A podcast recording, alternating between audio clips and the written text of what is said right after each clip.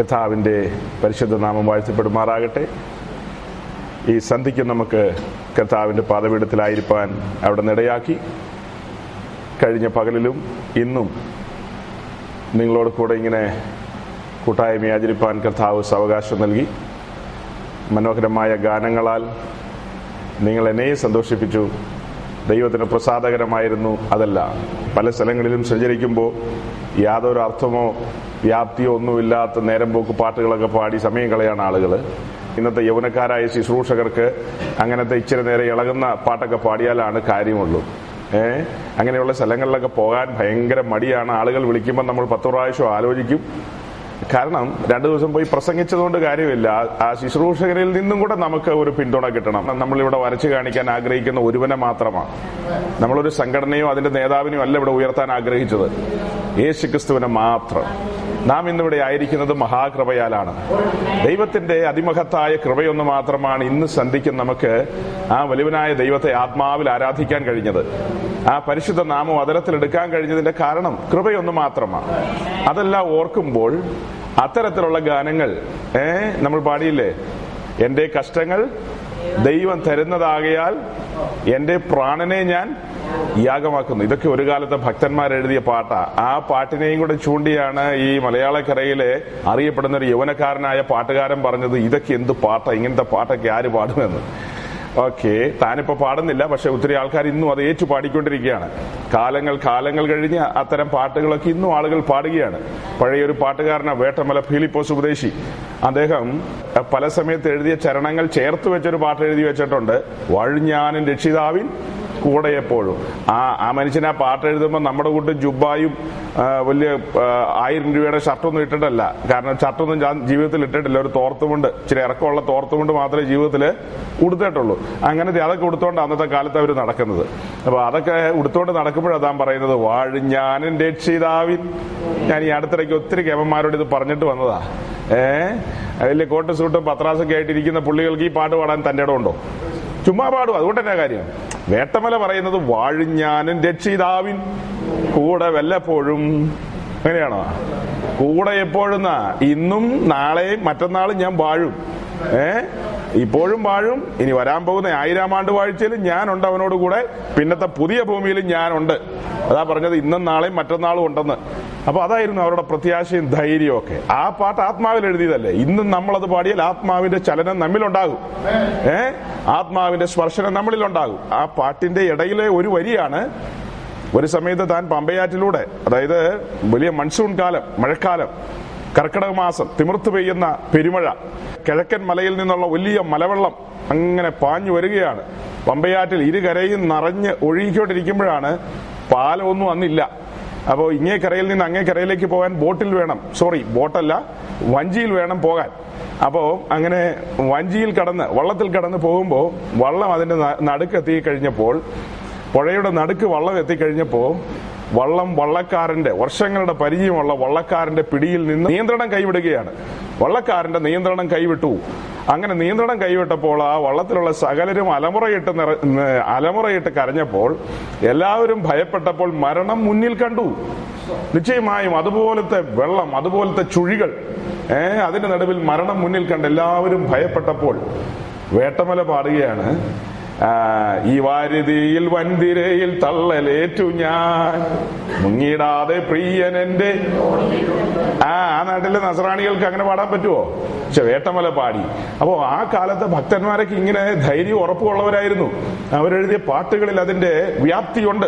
അതുകൊണ്ടാ പറഞ്ഞത് അത്തരത്തിലുള്ള മലയാളക്കരയ്ക്ക് വേണ്ടുന്ന എന്താ സംഗീത ശാഖയൊക്കെ കർത്താവ് പണ്ടേ തന്നിട്ടുണ്ട്. വേട്ടമല ഇത് സി ഡി വിൽക്കാൻ വേണ്ടി എഴുതിയതാണോ? ഈ പാട്ട് എഴുതി സി ഡി വിറ്റിട്ട് അതിന്റെ നൂറ്റമ്പത് രൂപ പെട്ടിയിലിടാൻ വേണ്ടി മേടിച്ച എഴുതിയതാണോ? അനുഭവത്തിന്റെ നടുവിൽ എഴുതിയ പാട്ടുകളല്ലേ ഇതല്ല? അപ്പൊ ഞാൻ പറഞ്ഞു വന്നത് നമുക്ക് അങ്ങനെ ഒത്തിരി ആമുഖം പറയാൻ സമയമില്ല ഇന്ന് രാത്രി. അപ്പൊ ആ പാട്ടുകളെല്ലാം അർത്ഥവ്യാപ്തി ഉള്ളതായതുകൊണ്ട് കഴിവതും വേദപുസ്തകവുമായി നിരക്കുന്ന പാട്ടുകൾ വചനവുമായി മാച്ച് ചെയ്യുന്ന പാട്ടുകൾ വെളിപ്പാടിൽ നാം കാണണം. മാച്ച് ചെയ്യുമെന്ന് അങ്ങനെയുള്ള പാട്ടുകൾ പാടണം. അത് ദൈവത്തിന് പ്രസാദമാണ്. അത് പാടുമ്പോൾ ആ പാട്ട് എഴുതിച്ചത് അല്ലെങ്കിൽ അതിനെ സഹായിച്ചതായ പരിശുദ്ധാത്മാവ് സന്തോഷിക്കും നമ്മുടെ ഉള്ളിലിരുന്ന്. ഏഹ് അല്ലെങ്കിൽ നേരം പോക്ക് പാട്ടൊക്കെ പാടിയാൽ അവിടെ ഒരു ചലനം ഉണ്ടാകാൻ പോകുന്നില്ല. കാരണം നമ്മുടെ ഉള്ളിൽ സ്പർശിക്കപ്പെടുന്നില്ല അത്. ഇത് ഈ പാട്ടുകളെല്ലാം പാടുമ്പോൾ നമ്മുടെ ഉള്ളിൽ തട്ടില്ലേ? നിശ്ചയമായി നമ്മൾ ആദ്യം പാടിയ പാട്ടിൽ ഒരു വരിയുണ്ട്. അത് യോഹന്നാന്റെ സുവിശേഷം പത്താം അധ്യായത്തിലെ വരിയ. അതുപോലെ മത്തായുടെ സുവിശേഷത്തിലെ ഗിരിപ്രഭാഷണത്തിൽ പറയുന്നതുമായ കാര്യങ്ങൾ ചേർത്ത് വെച്ചുള്ള വരിക എൻ തലയിലെ മുടികളെല്ലാം എണ്ണിയിരിക്കുന്നു. എന്റെ തലയിലെ മുടിയെല്ലാം ആരറി ആരെണ്ണിയിരിക്കുന്നു? എന്റെ പിതാവ് എണ്ണിയിരിക്കുന്നു. അതിൽ ഒന്ന് കൊഴിഞ്ഞാൽ ആരറിയുന്നു? അതിന്റെ ഉടമസ്ഥൻ അറിയുന്നു. ഞാൻ അവന്റെ കരത്തിലിരിക്കുന്നു അവന്റെ ഉള്ളം കരത്തിലിരിക്കുന്നു. അല്ലേ? യോഹന്നാൻ പത്തിൽ അങ്ങനെയല്ലേ പറയുന്നത്? എന്റെ ആടുകൾ എന്റെ കരത്തിലിരിക്കുന്നു. അവയെ ആർക്ക് പിടിച്ചു പറിക്കാൻ കഴിയും? അവയെ തന്നിരിക്കുന്ന എന്റെ പിതാവ് എല്ലാവരിലും ബലവാൻ. എന്റെ ആടുകൾ എന്റെ പിതാവിന്റെ കരത്തിലിരിക്കുന്നു. ഒന്ന് എന്റെ കരത്തിലിരിക്കുന്നു രണ്ട് എന്റെ പിതാവിന്റെ കരത്തിലിരിക്കുന്നു. ആ പിതാവിന്റെ കരത്തിലിരിക്കുന്നവരാണ് ഇന്ന് രാത്രി ഇവിടെ വന്നിരിക്കുന്നത്. ഏ? ആ പ്രിയപുത്രന്റെ കരത്തിലിരിക്കുന്നവരാണ് ഇന്ന് രാത്രി സന്നിഹിതരായിരിക്കുന്നത്. അതുകൊണ്ട് നമുക്ക് സങ്കടപ്പെടേണ്ട ഒരു കാര്യവുമില്ല. ക്രിസ്തീയ ജീവിതത്തിൽ ഞാൻ തുടക്കത്തിൽ പറഞ്ഞു അനേക കഷ്ടങ്ങളുണ്ട്. അതാണ് പാട്ടുകാരനും പറഞ്ഞത്. ക്രിസ്തീയ ജീവിതത്തിൽ എന്തുണ്ട്? കഷ്ടങ്ങളുണ്ട്. പക്ഷെ അതിന്റെ മറുസൈഡ് പറയാം. ആ കഷ്ടങ്ങളുടെ നടുവിൽ കരയുകയാണെങ്കിൽ അത് ദൈവത്തെ പ്രസാദിപ്പിക്കുന്ന പരിപാടിയല്ല. ക്രിസ്തീയ ജീവിതത്തിൽ ശ്രദ്ധിക്കണം. ഇവിടെയാണ് നമ്മുടെ വിശ്വാസികൾ ഇടറിപ്പോകുന്ന വിഷയം. കഷ്ടങ്ങൾ ഉണ്ടെന്ന് പറയുമ്പോൾ അതിന്റെ കൂട്ടത്തിൽ നാം ചിന്തിക്കുന്നത് അലമുറയിട്ട് കരയുക മാറത്തരിക്കുക തലകുത്തി നിൽക്കുക നിരാശപ്പെടുക പിറുപിറുക്കുക ഇതൊക്കെയാണ് ഘട്ടങ്ങളുടെ കൂട്ടത്തിൽ ചിന്തിക്കുന്നത്. അങ്ങനെയല്ല ക്രിസ്തീയ ജീവിതത്തിൽ കഷ്ടങ്ങളുണ്ട്. അതിന് സാമാന്യ ബുദ്ധിക്ക് വലിയ വെളിപ്പാടൊന്നും വേണ്ട. ഇത് ചുമ്മാ ഒന്ന് തുറന്നു വെച്ച് നോക്കിയാൽ മതി. കർത്താവിന്റെ ദാസൻ പൗലോസിന്റെ ഒക്കെ ജീവിതം മുൻപോട്ടുള്ള യാത്രകളിലെ എല്ലാ ദിവസവും ഘട്ടങ്ങളല്ലേ? ഏ ലുതിയായുടെ വീട്ടിൽ ചെന്ന് ഒരു ചാപ്പാടൊക്കെ അടിച്ചു. കാര്യമൊക്കെ പറഞ്ഞപ്പോ ലുതിയ പറഞ്ഞു ഇരിക്കെ ഒരു ചാപ്പാടൊക്കെ അടിച്ചിട്ട് പോകാന്ന് പറഞ്ഞു. ശരി നല്ലൊരു ചാപ്പാടൊക്കെ അടിച്ചു. ഇറങ്ങി വന്നപ്പോ എതിരേക്കുന്നത് വെളിച്ചപ്പാടത്തി. ഏ അവളെ കണ്ടപ്പോ കാര്യം പറഞ്ഞു. അവളുടെ വർത്തമാനം കേട്ട് മുഷിഞ്ഞു. അവളുടെ മേലുള്ള ഭൂതത്തെ ശാസിച്ചു. ഭൂതം വിട്ടുപോയി കഴിഞ്ഞപ്പോ അവിടെ പ്രതിസന്ധിയായി. പ്രതിസന്ധി നേരെ തന്നെ എത്തിച്ച സ്ഥലത്തിന്റെ പേരാണ് കാരാഗ്രഹം. ഘട്ടങ്ങളല്ലേ അതല്ല? കാരാഗ്രഹത്തിൽ ചെന്നിട്ട് ഒരു കത്തെഴുതുകയാണോ ചെയ്തത്? ഏ താൻ പോകുന്ന അന്ത്യോക്യയിലെ സഭയ്ക്കും അതുപോലെ എരുഷലേമിലെ സഭയ്ക്കും ഒരു കത്ത് എഴുതിയിട്ട് അയ്യോ ഞങ്ങളെ പിടിച്ചിരിക്കുന്നു. ഞങ്ങൾ വാട്സപ്പിൽ അതിന്റെ പടമൊക്കെ അയച്ചിട്ടുണ്ട്. എരുഷലേമിലെ സഭയും അന്ത്യോക്യയിലെ സഭയും പിടിച്ചു വെച്ച് പ്രാർത്ഥിക്കണം. വാട്സപ്പിലെ പടം എല്ലാവർക്കും ഷെയർ ചെയ്യണം.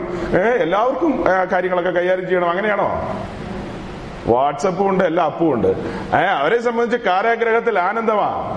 ക്രിസ്തീയ ജീവിതം ആനന്ദ ജീവിതമാണ് അത് മരണശേഷമല്ല ജീവിച്ചിരിക്കുമ്പോഴാണ്. ശ്രദ്ധിക്കണം ഈ ഭൂമിയിൽ ഇവിടെ വെച്ചാണ് ആനന്ദിക്കേണ്ടത്. ആ ആനന്ദമാണ് മരണശേഷം നിത്യതയിൽ തുടരുന്നത്. അല്ലാതെ ഇവിടെ സങ്കടവും അവിടെ ആനന്ദമല്ല ഇവിടെ കഷ്ടങ്ങളുണ്ട്. ആ കഷ്ടങ്ങൾ ആരനുവദിക്കുന്നതാണ് ആര് തരുന്നതാണെന്നാ പാടിയത്? ആ അതിനൊക്കെ വചനമുണ്ട്. അന്വേഷിക്കണം നമ്മൾ. അന്വേഷിച്ച് കണ്ടെത്തണം. ആ ദൈവം തരുന്നതാണോ? നമ്മുടെ ബോഷത്വം കൊണ്ട് കഷ്ടം വരും. അത് വേറെ കാര്യം. ബോഷത്വം കൊണ്ട് വരുന്ന കഷ്ടം എന്ന് പറഞ്ഞാൽ ഇപ്പോ ഈ കെട്ടിടത്തിന്റെ മുകളിൽ വലിഞ്ഞു കയറാൻ ഒരുത്തൻ ശ്രമിക്കുമ്പോ എല്ലാവരും പറയാം അങ്ങനെ കയറല്ലേ ഒരു ഗോണി വെച്ച് കയറ് ഒരു ഏണി വെച്ച് കയറാൻ പറയാണ്. ഏയ് എനിക്കതൊന്നും വിഷയമല്ല. ഞാനിപ്പോ കയറും ഞാൻ ദൈവ പൈതല പിടിച്ചു വെച്ച് കയറും എന്നൊക്കെ പറഞ്ഞ തലകുത്തി താഴെ പോവും. അതിന് ദൈവത്തെ പഴി പറഞ്ഞിട്ട് കാര്യമില്ല. ഇതിന് ഞാൻ സഹോദരന്മാരെ ബോധവൽക്കരിക്കാൻ വേണ്ടി പറഞ്ഞു കൊടുക്കാറുള്ള ഒരു കാര്യമുണ്ട്. ഈ പുസ്തകം നോക്കുമ്പോൾ മൂന്ന് ക്രൂശിനെ കുറിച്ച് കാണാം. ഒന്ന് കുറേനക്കാരനായ ഷീമോൻ എടുത്ത ക്രൂശ്. അടുത്തൊരു ക്രൂശാണ് ക്രൂശിൽ കിടന്ന കള്ളൻ. അപ്പൊ ക്രൂശിൽ കിടന്ന കള്ളൻ രണ്ടാമത്തത്. മൂന്നാമത് യേശുവിന്റെ ക്രൂശ്. കുറേനക്കാരനായ ഷീമോൻ ക്രൂശ് എടുത്തത് മനസ്സോടെ എടുത്തതൊന്നുമല്ല. നിർബന്ധിച്ചിട്ട് ഒരു ബലപ്രയോഗം പടയാളികൾ നടത്തിയപ്പോഴാണ് ക്രൂശ് എടുത്തില്ലെങ്കിൽ ശരിയാകുന്നു ശരിയാക്കുമെന്ന് പറഞ്ഞപ്പോൾ താൻ ക്രൂശ് എടുത്തു അത്രയേ ഉള്ളൂ. അത് സന്തോഷത്തോടെ എടുത്ത ക്രൂശ് ഒന്നുമല്ല ദൈവഹിത പ്രകാരമുള്ള കഷ്ടമല്ല ദൈവഹിത പ്രകാരമുള്ള ക്രൂശുമല്ല. അടുത്തത് ഈ കള്ളന്റെ ക്രൂശ് എന്ന് പറഞ്ഞാൽ അവന്റെ ബോഷത്വ നിമിത്തമാണ്. അവൻ എന്തോ മണ്ടത്തരങ്ങൾ ചെയ്തു കൂട്ടി അല്ലെങ്കിൽ എന്തോ പരിപാടികൾ ഒപ്പിച്ചു അതിന്റെ പേരിൽ നിയമജ്ഞന്മാർ പിടിച്ച് അവനെ കാരാഗ്രഹത്തിലാക്കുകയോ അല്ലെങ്കിൽ സമയം കഴിഞ്ഞപ്പോൾ ക്രൂശിക്കാൻ കൊണ്ടുപോയി. അതാണ് ആ ക്രൂശിന്റെ അർത്ഥം. അതിനും പ്രതിഫലം വേണമെന്ന് പറഞ്ഞ ഇച്ചിരി ബുദ്ധിമുട്ടും. അടുത്ത ക്രൂശ് എന്ന് പറയുന്നത് യേശു ക്രിസ്തു എടുത്ത ക്രൂശ്. അവൻ ക്രൂശ് എടുക്കാൻ തന്നെ വന്നതാ. നമുക്കത് ഇച്ചിരി നോക്കേണ്ടത്. ഇന്ന് പകലും ചില കാര്യങ്ങൾ പറഞ്ഞു. യേശു എടുത്ത ക്രൂശ് എങ്ങനെയുള്ളതാ? അത് കാലങ്ങൾക്ക് മുമ്പ് പിതാവ് പുത്രൻ എടുക്കാൻ വേണ്ടി തയ്യാറാക്കിയ ക്രൂശാണ് അല്ലേ? ക്രൂശ് എന്ന് പറഞ്ഞാൽ നമ്മൾ ഉദ്ദേശിക്കുന്ന ആ മരക്കുരിശ് റോമാക്കാര് നിന്ദിക്കാൻ വേണ്ടിയാണ് ക്രൂശ് വെച്ചിരിക്കുന്നത്. ഏറ്റവും അപമാനിക്കാൻ അപഹാസ്യമായ മരണം അപഹാസ്യമായ ശിക്ഷാവിധിയാണ് അവരുടെ ഇടയിലെ ക്രൂശീകരണം എന്ന് പറയുന്നത്. യേശുവിനെ നിന്ദിക്കാൻ. ആ ക്രൂശീകരണം നടക്കുമ്പോൾ ക്രൂശിൽ കിടക്കുന്നവന് പൂർണ നഗ്നനായിട്ടാണ് അവിടെ കിടത്തുന്നത്. ക്രൂശീകരണത്തിന് മുമ്പ് കൊടുക്കാവുന്ന അടി മാക്സിമം കൊടുക്കും. ആ അടിച്ച് തകർത്ത് തരിപ്പണമാക്കും. ക്രൂശിൽ കൊണ്ടുപോകുന്ന ആളെ അടിച്ച് തകർത്ത് തരിപ്പണമാക്കി കളയും. അതെല്ലാം കഴിഞ്ഞിട്ടാണ് ക്രൂശിലേക്ക് കൊണ്ടുപോകുന്നത്. അപ്പൊ എത്രമാത്രം നിന്നയും അവമാനവും കൊടുത്തിട്ടാണ് ആ കാര്യങ്ങൾ ചെയ്യുന്നത്? യേശുവിനെ ഭയങ്കരമായി നിന്ദിക്കാൻ വേണ്ടിയാണ് അതൊക്കെ ചെയ്തത്. പക്ഷേ അത് പിതാവ് അനുവദിച്ചതാണ്. അനുവദിക്കാതെ അവന്റെ രോമത്തെ തൊടാൻ പറ്റത്തില്ല. സ്വർഗം അനുവദിച്ചതാണ്. തിരുവഴുത്തുകളിൻ പ്രകാരമുള്ള ക്രൂശീകരണമാണത്. സ്വർഗം ഡിസൈൻ ചെയ്ത ഡിസൈനാണ് അതെല്ലാം. ആ കാര്യങ്ങളെല്ലാം അതിന്റെ സമയത്ത് ഭംഗിയായിട്ട് നടന്നു. അതിന് പ്രതിഫലമുണ്ട്. ക്രൂശിക്കപ്പെട്ട ക്രിസ്തു ഉദ്ധാനം ചെയ്തു ഉയർത്തെഴുന്നേറ്റു. ഉയർത്തെഴുന്നേറ്റ ക്രിസ്തു പിതാവിന്റെ വലഭാഗത്തിരിക്കുന്ന ഒരു ഭാഗത്ത് മറുഭാഗത്ത് നാം വായിക്കുമ്പോൾ ഉയർത്തെഴുന്നേറ്റ ക്രിസ്തു ജയിച്ചവനായി സിംഹാസനത്തിൽ പിതാവിനോട് കൂടി ഇരിക്കുന്നതായിട്ടാണ് കാണിക്കുന്നത്. അല്ലേ? അപ്പോ ആ ക്രൂശിന് പ്രതിഫലം ഉണ്ടോ ഇല്ലയോ? ആ ദൈവഹിത പ്രകാരമുള്ള ക്രൂശ് ഏർ വചനപ്രകാരമുള്ള ക്രൂശ് ദൈവം ആഗ്രഹിക്കുന്ന നിലയിൽ നാം സഞ്ചരിക്കുമ്പോൾ സംഭവിക്കുന്ന കാര്യങ്ങൾ ഇതിനെല്ലാം പ്രതിഫലങ്ങളുണ്ട്. അല്ലാത്ത കാര്യങ്ങൾക്ക് യാതൊരു കാര്യവുമില്ല. അല്ലാത്ത ക്രൂശുകൾക്കൊന്നും. അതിൽ വലിയ പ്രസക്തിയൊന്നുമില്ല. അപ്പൊ ഞാൻ പറഞ്ഞത് ദൈവത്തിന്റെ ഭൃത്യന്മാരുടെ യാത്രകൾ ജീവിതങ്ങൾ എല്ലാം എടുത്ത് പഠിച്ചു കഴിഞ്ഞാൽ നിരന്തര കഷ്ടങ്ങളായിരുന്നു. പക്ഷേ അവരാരും പിറുപിറുത്തതായിട്ടും നിരാശപ്പെട്ടതായിട്ടോ ഒരു വാക്ക് പോലും നമുക്ക് കണ്ടുകിട്ടാൻ കഴിയില്ല. അന്നത്തെ കാലത്ത് സാഹചര്യങ്ങൾ ഒട്ടും അനുകൂലമല്ലാതിരിക്കുമ്പോൾ നമ്മുടെ കൂട്ടിൽ നിന്ന് നമ്മളെ തണുപ്പിക്കാൻ ശീതീകരണിയുണ്ട് അതിന് എന്തെങ്കിലും കുറവ് വന്നാൽ ഉടനെ കറക്കാൻ പങ്കയുണ്ട്. ഇനി അതൊന്നും പറ്റിയില്ലെങ്കിൽ വേറെ പരിപാടികളെല്ലാം ഉണ്ട്. ഇങ്ങനെ എല്ലാ സംവിധാനം വെച്ചിട്ടാണ് നമ്മളെ പ്രസംഗം കേൾപ്പിക്കുന്നത് പാട്ട് പാടിക്കുന്നത്. ഇതൊന്നും ഇല്ലാത്ത കാലത്താണ് കാരാഗ്രഹത്തിൽ കിടന്ന് പാറ്റയും പഴുതാരയും ഉള്ള അതിനകത്ത് കിടന്ന് ആത്മനിറവിൽ അവർ ആരാധിച്ചത്. ദൈവത്തോട് വല്ല പരാതിയും പറഞ്ഞോ? നീയാണ് എനിക്ക് ദർശനം തന്നത്. ഞാൻ ആശിക്ക് കൺവെൻഷന് പ്രസംഗിക്കാൻ പോട്ടവനാ.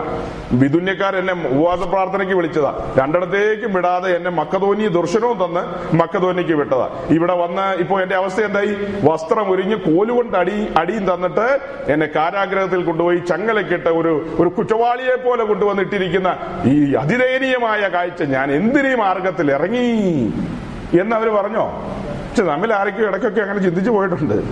ഏ ഈ വഴിയിലൊക്കെ ഇറങ്ങിയതിന്റെ പേരിൽ ഉദ്ദേശിച്ച പോലെ ഒന്നും കാര്യം ഉദ്ദേശിച്ച കാര്യങ്ങളൊന്നും ഇവിടെ നടക്കുമെന്ന് സ്വപ്നത്തിൽ നീ പ്രതീക്ഷിക്കേണ്ട സ്നേഹിത. നമ്മൾ ഉദ്ദേശിച്ചു വന്ന കാര്യങ്ങളെല്ലാം നടത്തുന്ന സ്ഥലമല്ല ഇത്. ഇവിടെ ദൈവ ഉദ്ദേശം മാത്രമേ നടക്കത്തുള്ളൂ. കേട്ടല്ലോ? ശ്രദ്ധിക്കണം. നമ്മുടെ ഉദ്ദേശങ്ങളും സ്വപ്നങ്ങളും പദ്ധതികളെല്ലാം നടത്തുന്ന സ്ഥലമല്ല ഇത്. ഇത് ദൈവരാജ്യത്തിന്റെ കോമ്പൗണ്ടായി കാണുന്നത്. ഈ കോമ്പൗണ്ടിലേക്ക് സുവിശേഷം കേൾപ്പിച്ച് നമ്മളെ കൊണ്ടുവരുന്നു. സുവിശേഷം കേൾപ്പിച്ച് നമ്മെ ഈ കോമ്പൗണ്ടിലേക്ക് കൊണ്ടുവരുന്നു.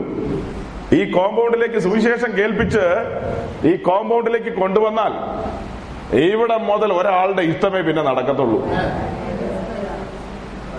മനസ്സിലായോ? അത് ഇനി ഒന്നുകൂടെ പറയണോ. ഈ കോമ്പൗണ്ടിലേക്ക് നമ്മൾ കെയർ ചെയ്ത് പരമാർത്ഥമാണെങ്കിൽ രക്ഷിക്കപ്പെട്ട് സ്നാനപ്പെട്ട് ഈ മാർഗത്തിലേക്ക് വന്നത് പരമാർത്ഥമാണെങ്കിൽ സകല കാര്യങ്ങളും പിതാവിന്റെ ഇഷ്ടപ്രകാരം. പിതാവിന് ഇഷ്ടമല്ലാത്ത കാര്യങ്ങൾ നാം ചെയ്യുമ്പോൾ നാം ഒരു ചുവട് വെക്കുമ്പോൾ നമ്മുടെ ഉള്ളിൽ വന്നിരിക്കുന്ന ദിവ്യ സമാധാനത്തിന് ഭംഗം വരും. അതാണ് അതിന്റെ സൈൻ. അപ്പോ അതെങ്ങനെ അറിയാമെന്ന് ചോദിച്ചാൽ ഇതാണ് അതിന്റെ വിഷയം. നാം ദൈവഹിതമല്ലാത്തൊരു സ്റ്റെപ്പ് വെച്ചാൽ ഒരാളുമായിട്ടൊരു സംസാരത്തിൽ ഏർപ്പെട്ടാൽ ഒരു ബന്ധത്തിൽ ഏർപ്പെട്ടാൽ ഒരു പ്രവൃത്തിയിൽ ഏർപ്പെട്ടാൽ നമ്മുടെ ഉള്ളിൽ പകർന്നിരിക്കുന്ന ദിവ്യമായ സമാധാനമുണ്ട്. ഞാൻ എന്റെ സമാധാനം നിങ്ങൾക്ക് തന്നേച്ചു പോകുന്നു അല്ലെ?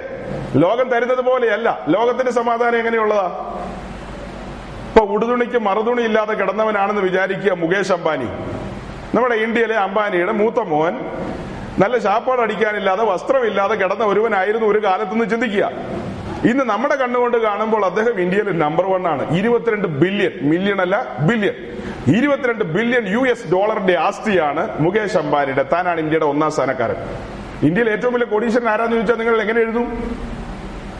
നമ്മുടെ ഗുരുവിളപ്പാസിന്റെ പേര് എഴുതുവോ അതേ തമിച്ചായന്റെ പേര് എഴുതുവോ അത് നമ്മുടെ കെ സി ജോണിന്റെ പേര് എഴുതുവോ അത് നമ്മുടെ തങ്കു അങ്കിളിന്റെ പേര് എഴുതുവോ ഇവരുടെ ആരുടെ പേര് എഴുതിയിട്ട് കാര്യമില്ല. പത്ത് പൈസയ്ക്ക് അല്ലെങ്കിൽ എന്താ പറയാ അതിന് പത്ത് മാർക്ക് പോലും കിട്ടില്ല ഒരു മാർക്ക് പോലും കിട്ടില്ല. മാർക്ക് കിട്ടണോ? ഗുരുവായൂരപ്പനെ സേവിക്കുന്ന വർഷത്തിൽ ഒന്നോ രണ്ടോ പ്രാവശ്യം ഗുരുവായൂർ വരും. വർഷത്തിൽ ഒന്നോ രണ്ടോ പ്രാവശ്യം താൻ തിരുപ്പതിയിൽ വരും. പിന്നെ തങ്ങളുടെ കുലദൈവങ്ങൾ വേറെയൊക്കെ ഉണ്ട്. അതിനെയൊക്കെ സേവിക്കുന്ന മുകേഷ് അംബാനിയാണ് ഇന്ത്യയിലെ നമ്പർ വൺ ഒരു ബന്ധിക്കോസുകാരനും അല്ല.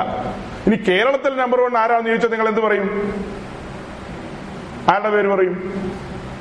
സാക്ഷാൽ എം എ യൂസഫ് അലി ലുലു ഗ്രൂപ്പിന്റെ ചെയർമാൻ. എം എ യൂസഫ് അലിയാണ് മലയാളക്കരയിലെ നമ്പർ വൺ പണക്കാരൻ. നമ്പർ ടു പണക്കാരൻ രവി പിള്ള എന്ന് പറയുന്ന കൊല്ലംകാരൻ. നമ്പർ ത്രീ പണക്കാരൻ എന്ന് പറയുന്നത് ജെംസ് എഡ്യൂക്കേഷൻ എന്ന് പറയുന്ന ഗൾഫിലൊക്കെ ഉള്ള ഒരു സ്ഥാപനമുണ്ട്. അതിന്റെ ഉടമസ്ഥൻ സണ്ണി വർക്കി എന്ന് പറയുന്ന ആളായിരുന്നു. ഇപ്പൊ അയാൾ പുറകോട്ട് പോയിട്ട് മൂന്നാം സ്ഥാനത്ത് വേറൊരാൾ കയറി വന്നു. അയാളുടെ പേര് ഞാൻ വിട്ടുപോയല്ലോ. അങ്ങനെ നാലാം സ്ഥാനത്ത് Muthoot George M G George ഓർത്തഡോക്സുകാരൻ. അതിന് താഴെ അങ്ങനെ ഒത്തിരി ആൾക്കാരുണ്ട്. ഈ കോടീശ്വരന്മാരുടെ ലിസ്റ്റ് ഇത് ഞാൻ എന്റെ ഒരു പ്രസംഗ വിഷയമായിട്ട് പറയാറുള്ളതാണ്. മലയാളക്കരയിലെ കോടീശ്വരന്മാരുടെ ലിസ്റ്റിൽ നൂറ് പേരുടെ ലിസ്റ്റിൽ ആദ്യത്തെ നൂറ് പേരുടെ ലിസ്റ്റ് എടുക്കുമ്പോൾ അതിൽ ഒരു മലയാളി പെന്തിക്കോസുകാരനും കയറി കൂടിയിട്ടില്ല ഇന്ന് വരെ ഇന്ത്യൻ കോടീശ്വരന്മാരുടെ ലിസ്റ്റ് എടുത്തു കഴിഞ്ഞാൽ ആ ലിസ്റ്റിൽ ഒരു ഇന്ത്യൻ പെന്തിക്കോസും കയറി കൂടിയിട്ടില്ല. ലോക കോടീശ്വരന്മാരുടെ ലിസ്റ്റ് എടുത്താൽ ഒന്നാം സ്ഥാനത്ത് ബിൽ ഗേറ്റ്സ് രണ്ടാം സ്ഥാനത്ത് വാറൻ ബാഫറ്റ് മൂന്നാം സ്ഥാനത്ത് ആമസോണിന്റെ സ്ഥാപകൻ നാലാം സ്ഥാനത്ത് മുതൽ ഇങ്ങനെ താഴേക്ക് നൂറ് പേരുടെ ലിസ്റ്റ് എടുത്തു കഴിഞ്ഞാൽ അതിലൊരു ലോക പെന്തിക്കോസും കയറിയിട്ടില്ല നമ്മൾ രണ്ടായിരം വർഷമായി അതും ഇതൊക്കെ പറഞ്ഞുകൊണ്ട് നടക്കുന്നു. അപ്പൊ അതിന്റെ അർത്ഥം ഇത്രയേ ഉള്ളൂ. ഇത് നമുക്കുള്ള പണിയല്ലാതെ അത് അവർ ചെയ്യട്ടെ. നമുക്ക് സമ്പന്നരാകേണ്ടത് ഇന്നലെയും പറഞ്ഞു ഇന്ന് രാവിലെയും പറഞ്ഞു സമ്പന്നരാകേണ്ട ഏത് വിഷയത്തിലാ? ദൈവ വിഷയമായി നാം സമ്പന്നരാകണം ആത്മാവിൽ സമ്പന്നരാകണം വിശ്വാസത്തിൽ സമ്പന്നരാകണം. വിശ്വാസത്തിന്റെ അഭിവൃദ്ധി ദൈവഭൃത്യന്മാരായ ഞങ്ങൾ ഞങ്ങൾ നിങ്ങളെ കുറിച്ച് എന്താഗ്രഹിക്കുന്ന ഇന്ന് രാവിലെ വായിച്ചത്? നിങ്ങളെല്ലാം വിശ്വാസത്തിൽ അഭിവൃദ്ധി ഉള്ളവരായിരിക്കണം നിങ്ങളെ കാണുമ്പോൾ ഒരു പുഷ്ടി തോന്നണം. ഒരു അഭിവൃദ്ധി തോന്നണം. പാട്ട് കേട്ടാ തോന്നണം പ്രാർത്ഥന കേട്ടാ തോന്നണം ഒരു വാക്യം വായിക്കുന്നത് കേട്ടാ തോന്നണം നടപ്പ് കണ്ടാ തോന്നണം കൊടുപ്പ് കണ്ടാ തോന്നണം. എല്ലാ പരിപാടിയിലും ആ അഭിവൃദ്ധിയിൽ നിന്നെടുത്ത് കൈകാര്യം ചെയ്യുന്നതായിട്ട് ഞങ്ങൾക്ക് മനസ്സിലാകണം. അഭിവൃദ്ധിയുള്ളവൻ. ഇപ്പൊ മുകേഷ് അംബാനിയുടെ വീട്ടിൽ ഒരു ഒരു ധർമ്മക്കാരൻ ചെന്ന് കഴിഞ്ഞാൽ അല്ലെങ്കിൽ ഭിക്ഷ ഒരു മനുഷ്യൻ ചെന്ന് കഴിഞ്ഞാൽ അയാൾ അമ്പത് പൈസ എടുത്തിട്ട് പത്ത് പ്രാവശ്യം നോക്കിയിട്ടായിരിക്കും കൊടുക്കുന്നത് അയാൾ കുറഞ്ഞത് പത്തോ നൂറോ അമ്പതോ ഒക്കെ ആയിരിക്കും കൊടുക്കുന്നത്. കാരണം അവന്റെ ആസ്തിയിൽ നിന്ന് അവന് അതൊരു സബ്ജക്റ്റ് അല്ല അവന് സമ്പത്ത് അധികമുണ്ട്. ആ അധികമുള്ള സമ്പത്തിൽ നിന്ന് അവൻ കൊടുക്കും വാരി വാരി കൊടുക്കും. അതേസമയം ആകെ പത്ത് രൂപ കയ്യിലുള്ളവൻ നൂറ് രൂപ പിച്ച കൊടുക്കുവോ? ആകെ പത്തേ കയ്യിലുള്ളൂ അതിൽ നിന്ന് നൂറ് കൊടുക്കുവോ? അതിൽ നിന്ന് നൂറ് കൊടുക്കാൻ പറ്റില്ല മാക്സിമം കൊടുത്താൽ പത്തേ കൊടുക്കാൻ പറ്റത്തുള്ളൂ. അതുപോലെ നാം സമ്പന്നന്മാരാണെങ്കിലാണ് ഈ കാര്യമൊക്കെ കൈകാര്യം ചെയ്യാൻ പറ്റത്തുള്ളൂ. നാം ആത്മാവിൽ സമ്പന്നരാണെങ്കിൽ ദൈവവിഷയമായി സമ്പന്നരാണെങ്കിൽ വിശ്വാസത്തിൽ സമ്പന്നരാണെങ്കിൽ നമ്മുടെ പാട്ടിൽ ആ സമ്പന്നത വെളിപ്പെടും. നമ്മുടെ പ്രാർത്ഥനയിൽ സമ്പന്നത വെളിപ്പെടും. നമ്മളുമായിട്ട് മറ്റുള്ളവർ ബന്ധപ്പെടുമ്പോൾ അവർക്ക് മനസ്സിലാകും ഈ പുള്ളി സാധാരണക്കാരനല്ല സമ്പന്നനാണ്. അതല്ലേ അവൻ വാരി വാരി എന്റെ മുമ്പിലേക്ക് ഇടുന്നത്? അല്ലേ? പലരും പലതും ചോദിക്കുമ്പോൾ ഉടനെ നമ്മൾ പാസ്റ്ററുടെ ഫോൺ നമ്പറാണ് കൊടുക്കുന്നത്. ചോദിച്ചു പാസ്റ്ററോട് ചോദിച്ചോളാൻ. പാസ്റ്ററോട് ചോദിക്കുകയല്ലോ നിങ്ങളോട് ചോദിച്ചാൽ നിങ്ങൾ പ്രതിവാദം പറയണം. നിങ്ങൾ സമ്പന്നരാണെങ്കിൽ ആ സമ്പന്നതയിൽ നിന്ന് എടുത്തു കൊടുക്കണം. ഇവിടെയുള്ള ചുറ്റുമുള്ള ജാതികളോട് ആത്മീയ വിഷയങ്ങൾ സംസാരിക്കാൻ ദൈവം നിങ്ങളെ നിയോഗിക്കുമ്പോൾ നിങ്ങൾ അവരുടെ മുമ്പിൽ ചെന്നിട്ട് പറയാണ് ഞങ്ങളുടെ പാസ്റ്ററുടെ സെൻട്രൽ പാസ്റ്ററുടെ നമ്പർ ഇത് അവരെ വിളിച്ച് ചോദിച്ചാൽ നിങ്ങൾക്ക് രക്ഷാമാർഗം പറഞ്ഞു തരും എന്ന് പറഞ്ഞാൽ എങ്ങനെ ഇരിക്കും? രക്ഷാമാർഗം പറഞ്ഞു കൊടുക്കേണ്ടത് ആരാ? നാം ഓരോരുത്തരും അല്ലേ? അല്ലേ അപ്പൊ നാം ഓരോരുത്തരുമാണ് ഈ കാര്യങ്ങൾ പറഞ്ഞു കൊടുക്കേണ്ടത്. ഞാൻ പറഞ്ഞതിന്റെ സാരം ക്രിസ്തീയ ജീവിതം എന്ന് പറയുന്നത് കഷ്ടനഷ്ടങ്ങളിലൂടെയൊക്കെ കടന്നു പോകേണ്ടി വരും. അത് നമ്മുടെ ജീവിതത്തിൽ നമ്മെ പണിയാൻ വേണ്ടി ഉപയോഗിക്കുന്നതാണ്. നമ്മുടെ ജീവിതത്തിൽ പണികളുണ്ട് പ്രിയരെ. ഇസ്രായേലിനെ മിസ്രൈമിൽ നിന്ന് വിടുവിച്ചു. ചെങ്കടൽ കടത്തി മരുഭൂമിയിൽ കൊണ്ടുവന്നു. ഇസ്രായേമിൽ നിന്ന് വിടുവിക്കപ്പെടാൻ അല്ലെങ്കിൽ അവിടെ നിന്ന് പുറത്തു കിടക്കാൻ പതിനെട്ടളവും പയറ്റിയിട്ട് നടന്നില്ല. സ്വന്തം ബലം കൊണ്ട് പറ്റത്തില്ല.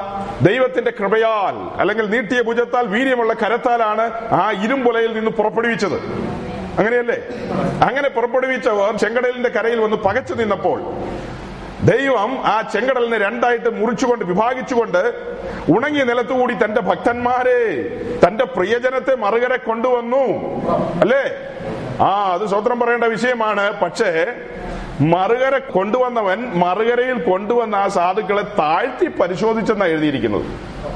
സങ്കടകരമായി പോയി മിശ്രമിൽ നിന്ന് വിടുവിച്ചത് ഭയങ്കര ആനന്ദകരമായ വിഷയമാണ്.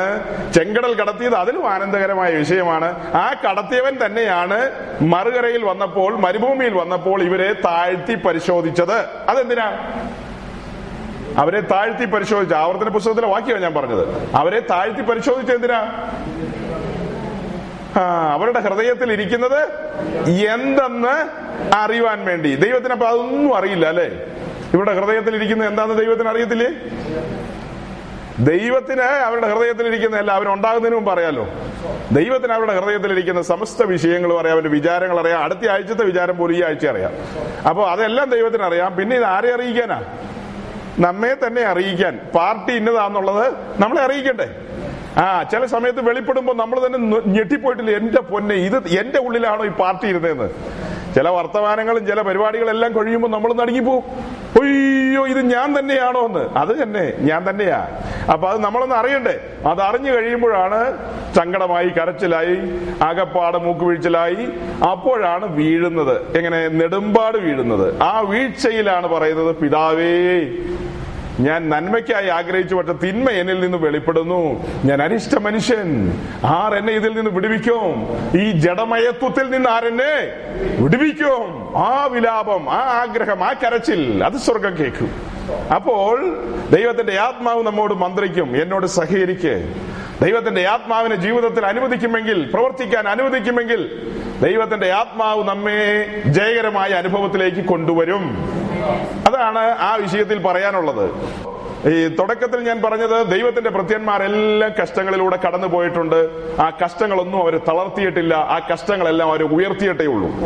ദൈവഭൃത്യന്മാരുടെ ചരിത്രം നാം പുസ്തകത്തിൽ വായിക്കുമ്പോൾ അവരെല്ലാം യോഗ്യന്മാരായി ശ്രേഷ്ഠന്മാരായി.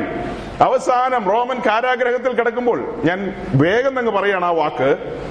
കർത്താവിന്റെ ദാസൻ പൗലോസിന്റെ ജീവിതം അവസാനിക്കുന്ന സമയം വരികയാണ് അതാണ് രണ്ട് തിമത്യോസിന്റെ ലേഖനത്തിൽ നാം കാണുന്നത്. താനൊരു പാനീയാഗമായി അർപ്പിക്കപ്പെടാൻ പോകുന്നതിന് മണിക്കൂറുകൾക്ക് മുമ്പ് എഴുതിയതാണ് രണ്ട് തിമത്യോസ്. ആ രണ്ട് തിമത്യോസിൽ താൻ ഉറപ്പിച്ചു പറയുന്നുണ്ട് ഞാൻ ഒരു പാനീയാഗമായി അല്ലെങ്കിൽ എന്റെ മരണം അടുത്തു എന്റെ നിര്യാണം അടുത്തു വന്നിരിക്കുന്നു എന്ന കാര്യം താൻ പറയുകയാണ്. വലിയ പ്രായത്തിൽ തൊണ്ണൂറാമത്തെ വയസ്സിലൊന്നും അല്ല മരിക്കുന്നത്. ഏ ഒരു അറുപത് അറുപത്തഞ്ച് വയസ്സ് പ്രായത്തിന്റെ ആ പ്രായമൊക്കെ വരത്തുള്ളൂ. ഇത് കണക്ക് കൂട്ടിയെടുത്തു കഴിഞ്ഞാൽ അപ്പൊ ആ പ്രായത്തിലൊരു മരണം കുറച്ചുകൂടെ ഒരു പത്ത് പതിനഞ്ച് വർഷത്തോടെ പോയി കഴിഞ്ഞാൽ നല്ലതല്ലേ? പക്ഷെ ആ സമയത്തും മരണം തന്നെ തേടി വരുന്നത് താൻ മനസ്സിലാക്കിക്കൊണ്ട് ദൈവസഭയോടുള്ള ബന്ധത്തിൽ ദൈവസഭയുടെ ഏറ്റവും വലിയ മുന്നണി പടയാളിയായിരുന്നു പൗലോസ് ലീഹ ആ പൗലോസ് അത്രമേൽ മുൻ- മുൻനിരയിൽ നിന്ന് മുന്നണിയിൽ നിന്ന് യുദ്ധം ചെയ്ത മനുഷ്യൻ. ആ മനുഷ്യന്റെ ജീവിതത്തിലേക്ക് ഇങ്ങനെ ഒരു സമയത്ത് മരണം കടന്നു വരുന്നത് കണ്ണാലെ കണ്ടപ്പോൾ തനിക്ക് ദൈവത്തോട് പ്രാർത്ഥിക്കാൻ വേണമെങ്കിൽ തന്റെ പ്രിയപ്പെട്ടവരോട് നിജപുത്രന്മാരോട് പറയാം തീത്തോസേ തിമത്യോസേ നിങ്ങൾ ഇങ്ങനെ ഇരിക്കല്ലേ? നിങ്ങൾ എന്നെ ഓർത്ത് ഒരു ഇരുപത്തൊന്ന് ദിവസം ഇരിക്കേ. ഞാൻ ഈ കാരാഗ്രഹത്തിൽ നിന്നൊന്ന് പുറത്തു വരട്ടെ. അങ്ങനെയാണോ പറഞ്ഞത്? അങ്ങനെയാണോ പറഞ്ഞത്? പക്ഷെ ഇന്ന് നമ്മുടെ ആരെങ്കിലും അങ്ങനെ ഒരു ഒരു മരണത്തിന്റെ വക്കിലേക്ക് പോയി കഴിഞ്ഞാൽ ഉടനെ നമ്മൾ ഇനി മരിച്ചെന്ന് കൂട്ടിക്കോ മരിച്ച അടക്കാൻ സമ്മതിക്കോ നമ്മുടെ പെണ്ണുങ്ങൾ? മനസ്സിലായി കാണും അല്ലേ? മരിച്ചു കിടക്കുന്ന കെട്ടിയോമാരെ വിടുന്നില്ല ഇപ്പോ. ഉടനെ ഭാര്യ പറയാണ് ഇവിടെ ശവടക്കല്ല ഇത് നടക്കാൻ പോകുന്നു ഇവിടെ റിസറക്ഷൻ ആണ് ഉയർപ്പാണ് നടക്കാൻ പോകുന്നത്. എന്നിട്ട് ഒരു ഇല പോലും മറിഞ്ഞില്ല. ഏ? മരിച്ചു കഴിഞ്ഞാൽ വിളിക്കുന്നത് ആരാ? പൗലോസിന്റെ സമയം ദൈവം നിയമിച്ച സമയം കഴിഞ്ഞു. ആ സമയം കഴിഞ്ഞപ്പോൾ അയച്ചവൻ തിരിച്ചു വിളിക്കുന്നു. ഓടമസൻ തിരിച്ചു വിളിക്കുന്നു. എന്റെ പൗലോസെ മടങ്ങി പോരെ. ഏ? നിന്റെ നിന്റെ കഴിവുകൊണ്ടും എടുക്കൊണ്ടൊന്നും അല്ല ദൈവരാജ്യം ഇവിടെ പണിയുന്നതെന്ന് പൗലോസിനോട് ഒന്ന് പറയണം. ദൈവരാജ്യത്തോടുള്ള ബന്ധത്തിൽ നോക്കുമ്പോൾ ഇതുപോലൊരു ശ്രേഷ്ഠൻ വേറെ ഇല്ല. ഭയങ്കരനായ മനുഷ്യൻ. പക്ഷേ പൗലോസ് ഒരു തൊണ്ണൂറ് വയസ്സ് വരെ നിന്ന് അങ്ങനെ പൊരുതുകയായിരുന്നെങ്കിൽ അംഗം പൊരുതുകയായിരുന്നെങ്കിൽ പൗലോസിന് ഒരു പക്ഷെ തോന്നിപ്പോയനെ. ഞാനില്ലായിരുന്നെങ്കിൽ യേശു ക്രിസ്തുവിന്റെ സഭ പൂട്ടിക്കെട്ടി എന്ന് അതിനൊരു ഇട പോലും ദൈവം കൊടുത്തില്ല. അല്ലെങ്കിൽ കർത്താവ് അതിനൊരു ഇട കൊടുത്തില്ല. പൗലോസിനെ പിൻവലിച്ചു. പകരം അനേക ഭക്തന്മാരെ രംഗത്തിറക്കി. അല്ലേ? മോശ മരിക്കും. മോശയുടെ ദൈവം മരിക്കുന്നില്ല. ദൈവം ഒരു യോശുവായ രംഗത്ത് ഇറക്കും മോശ മരിക്കും മോശയുടെ ദൈവം മരിക്കുന്നില്ല. മോശയ്ക്ക് ശേഷം ഒരു യോശുവ വരും യോശുവ ജനത്തെ മുന്നോട്ട് നയിക്കും. മോശ മരിച്ചെന്ന് ഓർത്ത് ഇതെല്ലാം പരിപാടി അവസാനിക്കുമോ അങ്ങനെയൊക്കെ ധരിക്കരുത്. ലോകത്തിൽ അനേക ഭക്തന്മാർ വരും ആ ഭക്തന്മാരൊക്കെ മരിക്കും പിന്നത്തേതിലും ദൈവം തന്റെ പ്രവൃത്തി മുന്നോട്ട് തുടരും. നമ്മൾ അവരെ നോക്കുമ്പോൾ പഠിക്കേണ്ടത് എന്താ? അവരെ നോക്കുമ്പോൾ അവരുടെ ജീവിതത്തിൽ കടന്നുപോയ ഓരോ വഴികളിലും പിറുപിറുക്കാവുന്ന ധാരാളം അനുഭവങ്ങൾ. അതിലൊരു കാര്യം ഇപ്പൊ പറഞ്ഞത് റോമൻ കാരാഗ്രഹത്തിൽ ഒടുവിൽ കിടക്കുന്നത്. നമ്മൾ പറയുന്ന ഈ എഫ് എസ് ലേഖനം ഫിലിപ്പ് ലേഖനം ഒക്കെ എഴുതുന്ന എ ഡി അറുപതിൽ കിടന്ന കാര്യമല്ല. അതും കഴിഞ്ഞ് ഏഴ് വർഷത്തിന് ശേഷം ഏകദേശം എ ഡി അറുപത്തിയേഴിൽ അതാണ് തന്റെ ഒടുവിലത്തെ കാരാഗ്രഹവാസം. ആ സമയത്താണ് രണ്ട് തിമത്യോസ് എഴുതുന്നത്. ആ രണ്ട് തിമത്യോസ് ഒക്കെ വായിച്ചു കഴിഞ്ഞാൽ എന്റെ ദൈവമേ ഇതുപോലെ തന്റെ ഇടമുള്ള ഒരു മനുഷ്യനെ ഉലകത്തിൽ കാണുമോ എന്തൊരു എഴുത്താ അതൊക്കെ. അതിന്റെ അവസാന നിമിഷം വരെ അവസാന നിമിഷം വരെ മുട്ടുമടക്കാൻ തയ്യാറല്ലാത്ത ഒരു പോരാളിയാണ് നാം കാണുന്നത്. ധീര പടയാളിയാ കാണുന്നത്. ആ പുസ്തകമൊക്കെ നല്ല മലയാളത്തിൽ കണ്ട സായിപ്പന്മാരെ ഈ നാട്ടിലേക്ക് അയച്ച് മലയാളം പഠിപ്പിച്ച് വ്യാകരണം പഠിപ്പിച്ച് അവരെ കൊണ്ട് മലയാളം ഈ മലയാള ഭാഷയിൽ നമുക്കിത് എഴുതി കൈ തന്നു നൂറ് നൂറ്റമ്പത് ഇരുന്നൂറ് രൂപയ്ക്ക്.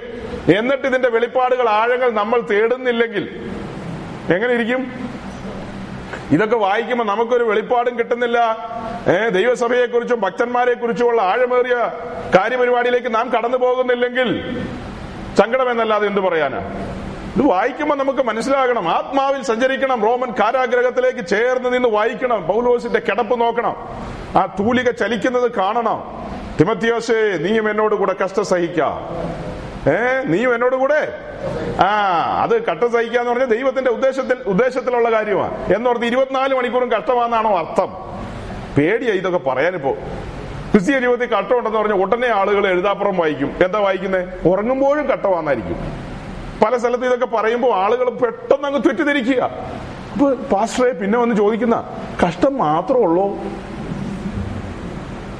ഇത് പറയാതെ വെക്കുവോ? പറഞ്ഞാലത്തെ അപകടം ഇതാ. ക്രിസ്തീയ ജീവിതത്തിൽ കട്ടുണ്ടെന്ന് പറഞ്ഞാൽ ഉടനെ ചിന്തിക്കുന്നത് എന്താ? ജീവിത പുകയായി പോയി കഷ്ടമായി പോയി മാർഗത്തിൽ വരണ്ടായിരുന്നു എന്നാണ് ചിന്ത. ആ കഷ്ടങ്ങൾ എന്ന് പറയുന്നത് നമ്മുടെ ജീവിതത്തിൽ സംഭവിക്കുന്ന എല്ലാ കാര്യങ്ങളെയും ചേർത്ത് പറയുന്ന ഒരു വാക്ക് ഭാഷയിൽ നിന്ന് എടുത്തതാണ്. ഏഹ് നമ്മളുടെ ജീവിതത്തിൽ ചില കാര്യങ്ങൾ നമ്മളൊരു കണക്ക് കൂട്ടുകയാണ്. ആ കണക്ക് എന്ന് പറയുന്നത് ഇങ്ങനെയാണ്. അതായത് രണ്ട് രണ്ട് നാലെന്ന് കൂട്ടുമല്ലോ. അതുപോലെ ഒരു കണക്ക് കൂട്ടി. രണ്ടെണ്ണം ഉണ്ട്. രണ്ടെണ്ണത്തിൽ മൂത്തതിനെ ഇങ്ങനെ ചെയ്തു. രണ്ടാമത്തതിനെ ഇങ്ങനെ ഒപ്പിക്കും ഞാൻ. അതിന് അവിടെ നിന്ന് ഒരു അഞ്ച് ലക്ഷം രൂപ ലോൺ എടുക്കും. മറ്റതിന് ഇവിടെ നിന്നൊരു അവനോടൊരു ഒരു ലക്ഷം മേടിക്കും. ഇവളോട് രണ്ട് മേടിക്കും. അവളോട് ഒരു അമ്പത് മേടിക്കും. എല്ലാം കണക്ക് കൂട്ടി. എല്ലാം കണക്ക് കൂട്ടി. അപ്പം കണക്ക് കൂട്ടിയിട്ട് പത്താം ക്ലാസ്സോ പ്ലസ് ടു കഴിയണം. പ്ലസ് ടു കഴിഞ്ഞു വരുമ്പോൾ അവൾ റാങ്കുമായിട്ട് വരും. പിന്നെ ഈ കാര്യങ്ങൾക്കൊക്കെ പറഞ്ഞു വിടും. പ്ലസ് ടുവിന് അവൾ തലകുത്തി താഴെ പോയി. ഒമ്പോ. ഈ തലകുത്തി താഴെ ഇട്ടതാരാ നമ്മുടെ കണക്കൂട്ടൽ കണ്ട തമ്പുരാനാ താഴെ ഇട്ട താനും കണക്ക് നമ്മൾ ഇവിടെ ഇരുന്ന് കണക്ക് കൂട്ടുമ്പോൾ ഒരുവൻ ഉയരത്തിലിരുന്ന് എന്ത് ചെയ്യുന്നുണ്ട്? നല്ല കണക്ക് കൂട്ടുന്ന ആ തച്ചൻ കണക്ക് കൂട്ടിക്കൊണ്ടിരിക്കുകയാണ്. അങ്ങനെയാണെങ്കിൽ ഇതിങ്ങനെ കിടക്കട്ടെ. അതെന്തിനാ? നമ്മുടെ ഉള്ളിൽ ഒരു ഒരു ഒരു നുറുക്കം വരാൻ. ഏ ഒരു ഹൃദയ നുറുക്കം വരണ്ടേ? നമ്മളെ അങ്ങനെയൊന്നും പിടിച്ചാൽ കിട്ടത്തില്ല. അപ്പൊ മർമ്മത്ത് തമ്പുരാൻ പിടിക്കും. അടി എവിടെ തരണം എന്ന് നമ്മളെക്കാൾ കൂടുതൽ നമ്മുടെ കർത്താവിനറിയാം. സിസ്റ്റാവല്ലേ അവൻ ആരാ ആരാന്ന്? സിസ്റ്റാവാണ് പെരുന്തച്ചൻ. ആ സിസ്റ്റാവിനറിയാം എവിടെയാ മർമ്മന്ന് മർമ്മത്തടിക്കുമ്പോ നമ്മൾ അതുവരെ തല ഇങ്ങനെ പൊക്കിയാ നിന്നത്. മർമ്മത്ത് കൊള്ളുമ്പോ പിന്നെ നമ്മൾ പ്രൈസ് ലോഡ് ബ്രദറേ ശ്രോത്രം അല്ലേലുയാ പിന്നെ ഭയങ്കര എളിമയായി താഴ്മയായി വിനയമായി എല്ലാമായി. ക്രിസ്തുവിന്റെ ഭാവമൊക്കെ ഒഴുകുക പിന്നെ. അപ്പൊ ജീവിതത്തിൽ അനേക കഷ്ടങ്ങളിലൂടെ കടന്നു പോകുന്നവര് കടന്നു പോകുന്നവരുമായിട്ട് നാം ബന്ധപ്പെടുമ്പോൾ അവരുടെ സംസാരത്തിൽ ഒരു സൗമ്യതയുണ്ട്. അവരോട് ഇടപെടുമ്പോൾ ഒരു സുഖമുണ്ട് അതേസമയം ഭയങ്കര ധനത്തിന്റെ ഗർവവും എന്റെ പാണ്ഡികശാല ഞാൻ ഇന്ന് പൊളിച്ചു പണിയും ഹോളോ ബ്രിക്സ് മേടിക്കും നീക്കി പണിയും അവിടെ പണിയും ഇവിടെ പണിയും എന്നൊക്കെ പറഞ്ഞ് ഇങ്ങനെ സ്വപ്നം കണ്ടിരിക്കുന്ന പാർട്ടികളുണ്ട്. ഒരു ഡോളർ വരും ദിനാറ് വരും. ഞാൻ അവിടെ പണിയും ഇവിടെ പണിയും പിന്നെ പതിനായിരം സഭയ്ക്ക് കൊടുക്കും. ആ അങ്ങനെയുണ്ട് നമുക്ക്. ഇടയ്ക്ക് എല്ലാം കൊണ്ടുപോയി തമ്പുരാനെയും അതിന്റെ ഇടയ്ക്ക് കൊണ്ടുപോയി ചാടിക്കും. അവിടെ പതിനായിരം ആർക്ക് വേണം ഈ പതിനായിരം ഒക്കെ ഏഹ് ദൈവഹിത പ്രകാരമല്ല ദൈവത്തിന്റെ വഴിയിലും അല്ല റൂട്ടിലും അല്ലാത്തവന്റെ പതിനായിരം നോക്കിയിരിക്കുവാണോ കർത്താവ്? താൻ സകലരേക്കാൾ സമ്പന്നനല്ലേ? എല്ലാത്തിന്റെ ഉടയവനല്ലേ? പിന്നെ നമ്മുടെ പതിനായിരം കിട്ടിയിട്ട് വേണോ? അപ്പൊ പതിനായിരം വിട് ആദ്യം ദൈവത്തിന്റെ കണക്കൂട്ടൽ എന്താന്ന് കണ്ടുപിടിക്ക്. നമ്മുടെ കണക്കൂട്ടലുകൾ അടിയറ വെച്ചിട്ട് ഏത് കണക്കൂട്ടലിലേക്ക് പോകണം ദൈവത്തിന്റെ കണക്ക് എങ്ങനെയാണെന്ന് നോക്കണം. ആ കണക്ക് മനസ്സിലാക്കി കഴിഞ്ഞാൽ ആ കണക്കിനനുസരിച്ച് നമ്മൾ ഓടിക്കുക. അങ്ങനെ കാര്യങ്ങൾ ഓടിച്ചാൽ ജീവിതത്തിൽ ദുഃഖം വരുമോ ഏ? ഞാൻ പറയാൻ വന്ന അതായത് ഞാൻ ഇന്ന് പറയാനായിട്ട് ആഗ്രഹിച്ച ആ ഒരു കാര്യത്തിലേക്ക് ഇത് കടന്നു കയറിയിട്ടില്ല. പക്ഷെ ഇന്ന് രാത്രി ഈ പറഞ്ഞ കാര്യങ്ങൾ ഇവിടെ ആർക്കൊക്കെ വളരെ അത്യന്താപേക്ഷിതമാണെന്ന് എനിക്ക് മനസ്സിലായി. കണക്കൂട്ടലുകൾ പിഴയ്ക്കുമെന്നുള്ളതൊന്ന് പറയേണ്ടതുണ്ട്. കാരണം തമ്പുരാന്റെ കണക്കൂട്ടൽ എന്ത് ചെയ്യുന്നില്ല? അശേഷം പിഴയ്ക്കത്തില്ല. അത് ഓർത്താരും ഇരിക്കണ്ട. ആ കണക്ക് കൂട്ടിയത് കൂട്ടിയത് തന്നെയാണ്. കാല സമ്പൂർണതയിൽ തന്റെ പുത്രനെ ഭൂമിയിലേക്ക് അയച്ചു. ഒരു കണക്കും പിഴച്ചിട്ടില്ല. ഏ നിയമിക്കപ്പെട്ട സമയത്ത് മുപ്പത്തിമൂന്നര തിരുവയസ് മുപ്പത് വയസ്സ് വരെ രഹസ്യ ജീവിതം അതിന്റെ കാരണം എന്താ? ന്യായപ്രമാണ പ്രകാരം ഒരു യൗവനക്കാരൻ ഇസ്രായേലിന്റെ നടുവിലുള്ള ഒരു യൗവനക്കാരൻ മുപ്പത് വയസ്സ് വരെ മാതാപിതാക്കൾക്ക് കീഴടങ്ങിയിരിക്കണമെന്ന് അനുശാസിക്കുന്നു. അതുകൊണ്ട് വെളിപ്പെട്ടില്ല. മുപ്പത് വയസ്സ് വരെ കണക്കിനല്ല ബശകം പറ്റിയോ? പിന്നത്തെ മൂന്നര വയസ്സ്. ആ മൂന്നര വർഷം. ആ മൂന്നര വർഷം പരിശീ ശുശ്രൂഷ. ഒടുവിൽ നിയമിക്കപ്പെട്ട സമയത്ത് ഒരു ഒരു സെക്കൻഡ് പോലും നേരത്തെയല്ല ഒരു സെക്കൻഡ് പോലും താമസിച്ചുവല്ല. കറക്റ്റ് സമയത്ത് തന്നെ ചേവകന്മാർ വന്നു. അവനെ പിടിച്ചു. അന്നാസിന്റെ കയ്യഭാവിന്റെ അരമനയിലേക്ക് കൊണ്ടുപോയി. അവിടെ നിന്ന് വലിച്ചഴച്ച് പീലാത്തോസിന്റെ അടുക്കൽ കൊണ്ടുപോയി. അവിടെ ചെന്നപ്പോഴാണ് അറിയുന്നത് ഈ മനുഷ്യൻ ഇന്ന സ്ഥലക്കാരനാണ്. ഉടനെ നേരെ ഹെരോദാവിന്റെ കൊട്ടാരത്തിലേക്ക് വിട്ടു. ഹെരോദാവ് അവിടെ ചെന്നപ്പോ ഒരു മാജിക്ക് കാണിക്കുമെന്ന് പ്രതീക്ഷിച്ചു. കർത്താവ് അവനെ നിരാശപ്പെടുത്തി. ഇന്നും ആളുകൾ മാജിക്ക് കാണാൻ വരുന്നുണ്ട് യരോദാവുമാര്. വലിയ കൺവെൻഷനൊക്കെ നടക്കുമ്പോൾ ആളുകൾ വരികയാണ് ഇന്ന് ഇവിടെ രണ്ടാലൊന്ന് നടക്കൂ എന്ന് ഈ വന്ന വിദ്വാൻ പറയാണ്. ആളുകളെല്ലാം വന്നുകൂടും രണ്ടാലൊന്ന് നടക്കൂന്ന് ഓർത്ത് ഒന്നും നടക്കില്ല. നടക്കും ഒമ്പത് മണിയാവും അത്ര തന്നെ. ഒമ്പത് മണിക്ക് ഒരു പാട്ടും പാടി പെട്ടി ഒരു പാത്രവും നീട്ടി കാണിക്കും. അതിനകത്ത് ഈ രണ്ടാലൊന്ന് നടക്കൂന്ന് ഓർത്ത് വന്നവരുടെ പത്ത് രൂപയും മേടിച്ചോണ്ട് അവരവരുടെ പാട്ടിനും പോവും. അത്രേ ഉള്ളൂ. പക്ഷെ യേശു യരോദാവിന്റെ മുമ്പിൽ അങ്ങനെ കാണിക്കാനുള്ളതാണോ രണ്ടാലൊന്നൊക്കെ? അതൊക്കെ ദൈവത്തിന്റെ ആത്മാവിന്റെ ഹിതപ്രകാരമാണ് രണ്ടാലൊന്നൊക്കെ നടക്കത്തുള്ളൂ. അല്ലാതെ ഏതെങ്കിലും ഉപദേശിമാര് അവർക്ക് തോന്നുന്നത് പോലെ ഇപ്പൊ ഞാനിവിടെ ശരിയാക്കും എന്ന് പറഞ്ഞാൽ നടക്കുവോ? ദൈവത്തിന്റെ ആത്മാവിന്റെ സമയത്ത് ദൈവഹിതപ്രകാരം മാത്രമേ സൗഖ്യങ്ങളാകട്ടെ വിടുതലുകളാകട്ടെ എല്ലാം നടക്കുന്നത്. ദൈവത്തിന്റെ ദാസന്മാരെന്ന് പറയുന്നത് ദൈവം ഉപയോഗിക്കുന്ന ആയുധങ്ങൾ മാത്രം. ദൈവം ഉപയോഗിക്കുന്ന ഇപ്പൊ നമ്മളൊരു ഒരു ദോശക്കല്ലിലെ ദോശ മറിച്ചിടാൻ ഒരു ചട്ടുകം ഉപയോഗിക്കും. അത്രേ ഉള്ളൂ. ആ ഉപകരണം പോലെ ഒരു ചട്ടുകം പോലെ. ഏ? അനേക ഉപകരണങ്ങളുണ്ടല്ലോ. അതുപോലെ ഒരു ഉപകരണമാണ് ദൈവത്തിന്റെ ദാസന്മാര്. അവരെ ദൈവം ഉപയോഗിക്കുന്ന ഓരോ സമയങ്ങളിൽ ദൈവത്തിന് ബോധ്യമുള്ള സമയങ്ങളിൽ. അല്ലാത്ത സമയങ്ങളിൽ അവർ കടന്ന് പിടച്ചിട്ട് കാര്യമുണ്ടോ? ഒരിക്കലുമില്ല. അപ്പോൾ പ്രിയ സഹോദരങ്ങളെ നമ്മളുടെ ക്രിസ്തീയ ജീവിതത്തിലെ കഷ്ടങ്ങൾ ഒന്നും നമ്മെ തകർത്ത് തരിപ്പണമാക്കി കളയാനല്ല. അതെല്ലാം നമ്മെ ദൈവം ആഗ്രഹിക്കുന്ന നിലയിലേക്ക് കൊണ്ടുവരാനാണ്. ആ പാടിയ പാട്ടിനെ ഒന്ന് ഉറപ്പിക്കാൻ വേണ്ടി നിങ്ങൾ ശ്രദ്ധിക്കാത്തൊരു വാക്യം ഒന്ന് വായിച്ചേക്കാം. സങ്കീർത്തനം അറുപത്തിയാറിന്റെ പത്ത് പതിനൊന്ന് പന്ത്രണ്ട് വാക്യങ്ങൾ. അങ്ങനെ അധികം പേരും വായിച്ചിട്ടില്ലാത്തൊരു വാക്യമായതുകൊണ്ട് ആ പാട്ടുകാരനോട് ഇതെന്താ ഇങ്ങനെയൊക്കെ എഴുതി വെച്ചതെന്ന്? ഓർത്തു പോകാതിരിക്കാൻ എന്റെ കഷ്ടങ്ങൾ ദൈവം തരുന്നതാകിയാൽ എന്നൊക്കെ പാടിയതുകൊണ്ട് ആ വാക്യം വായിക്കാം. സങ്കീർത്തനം. ആ.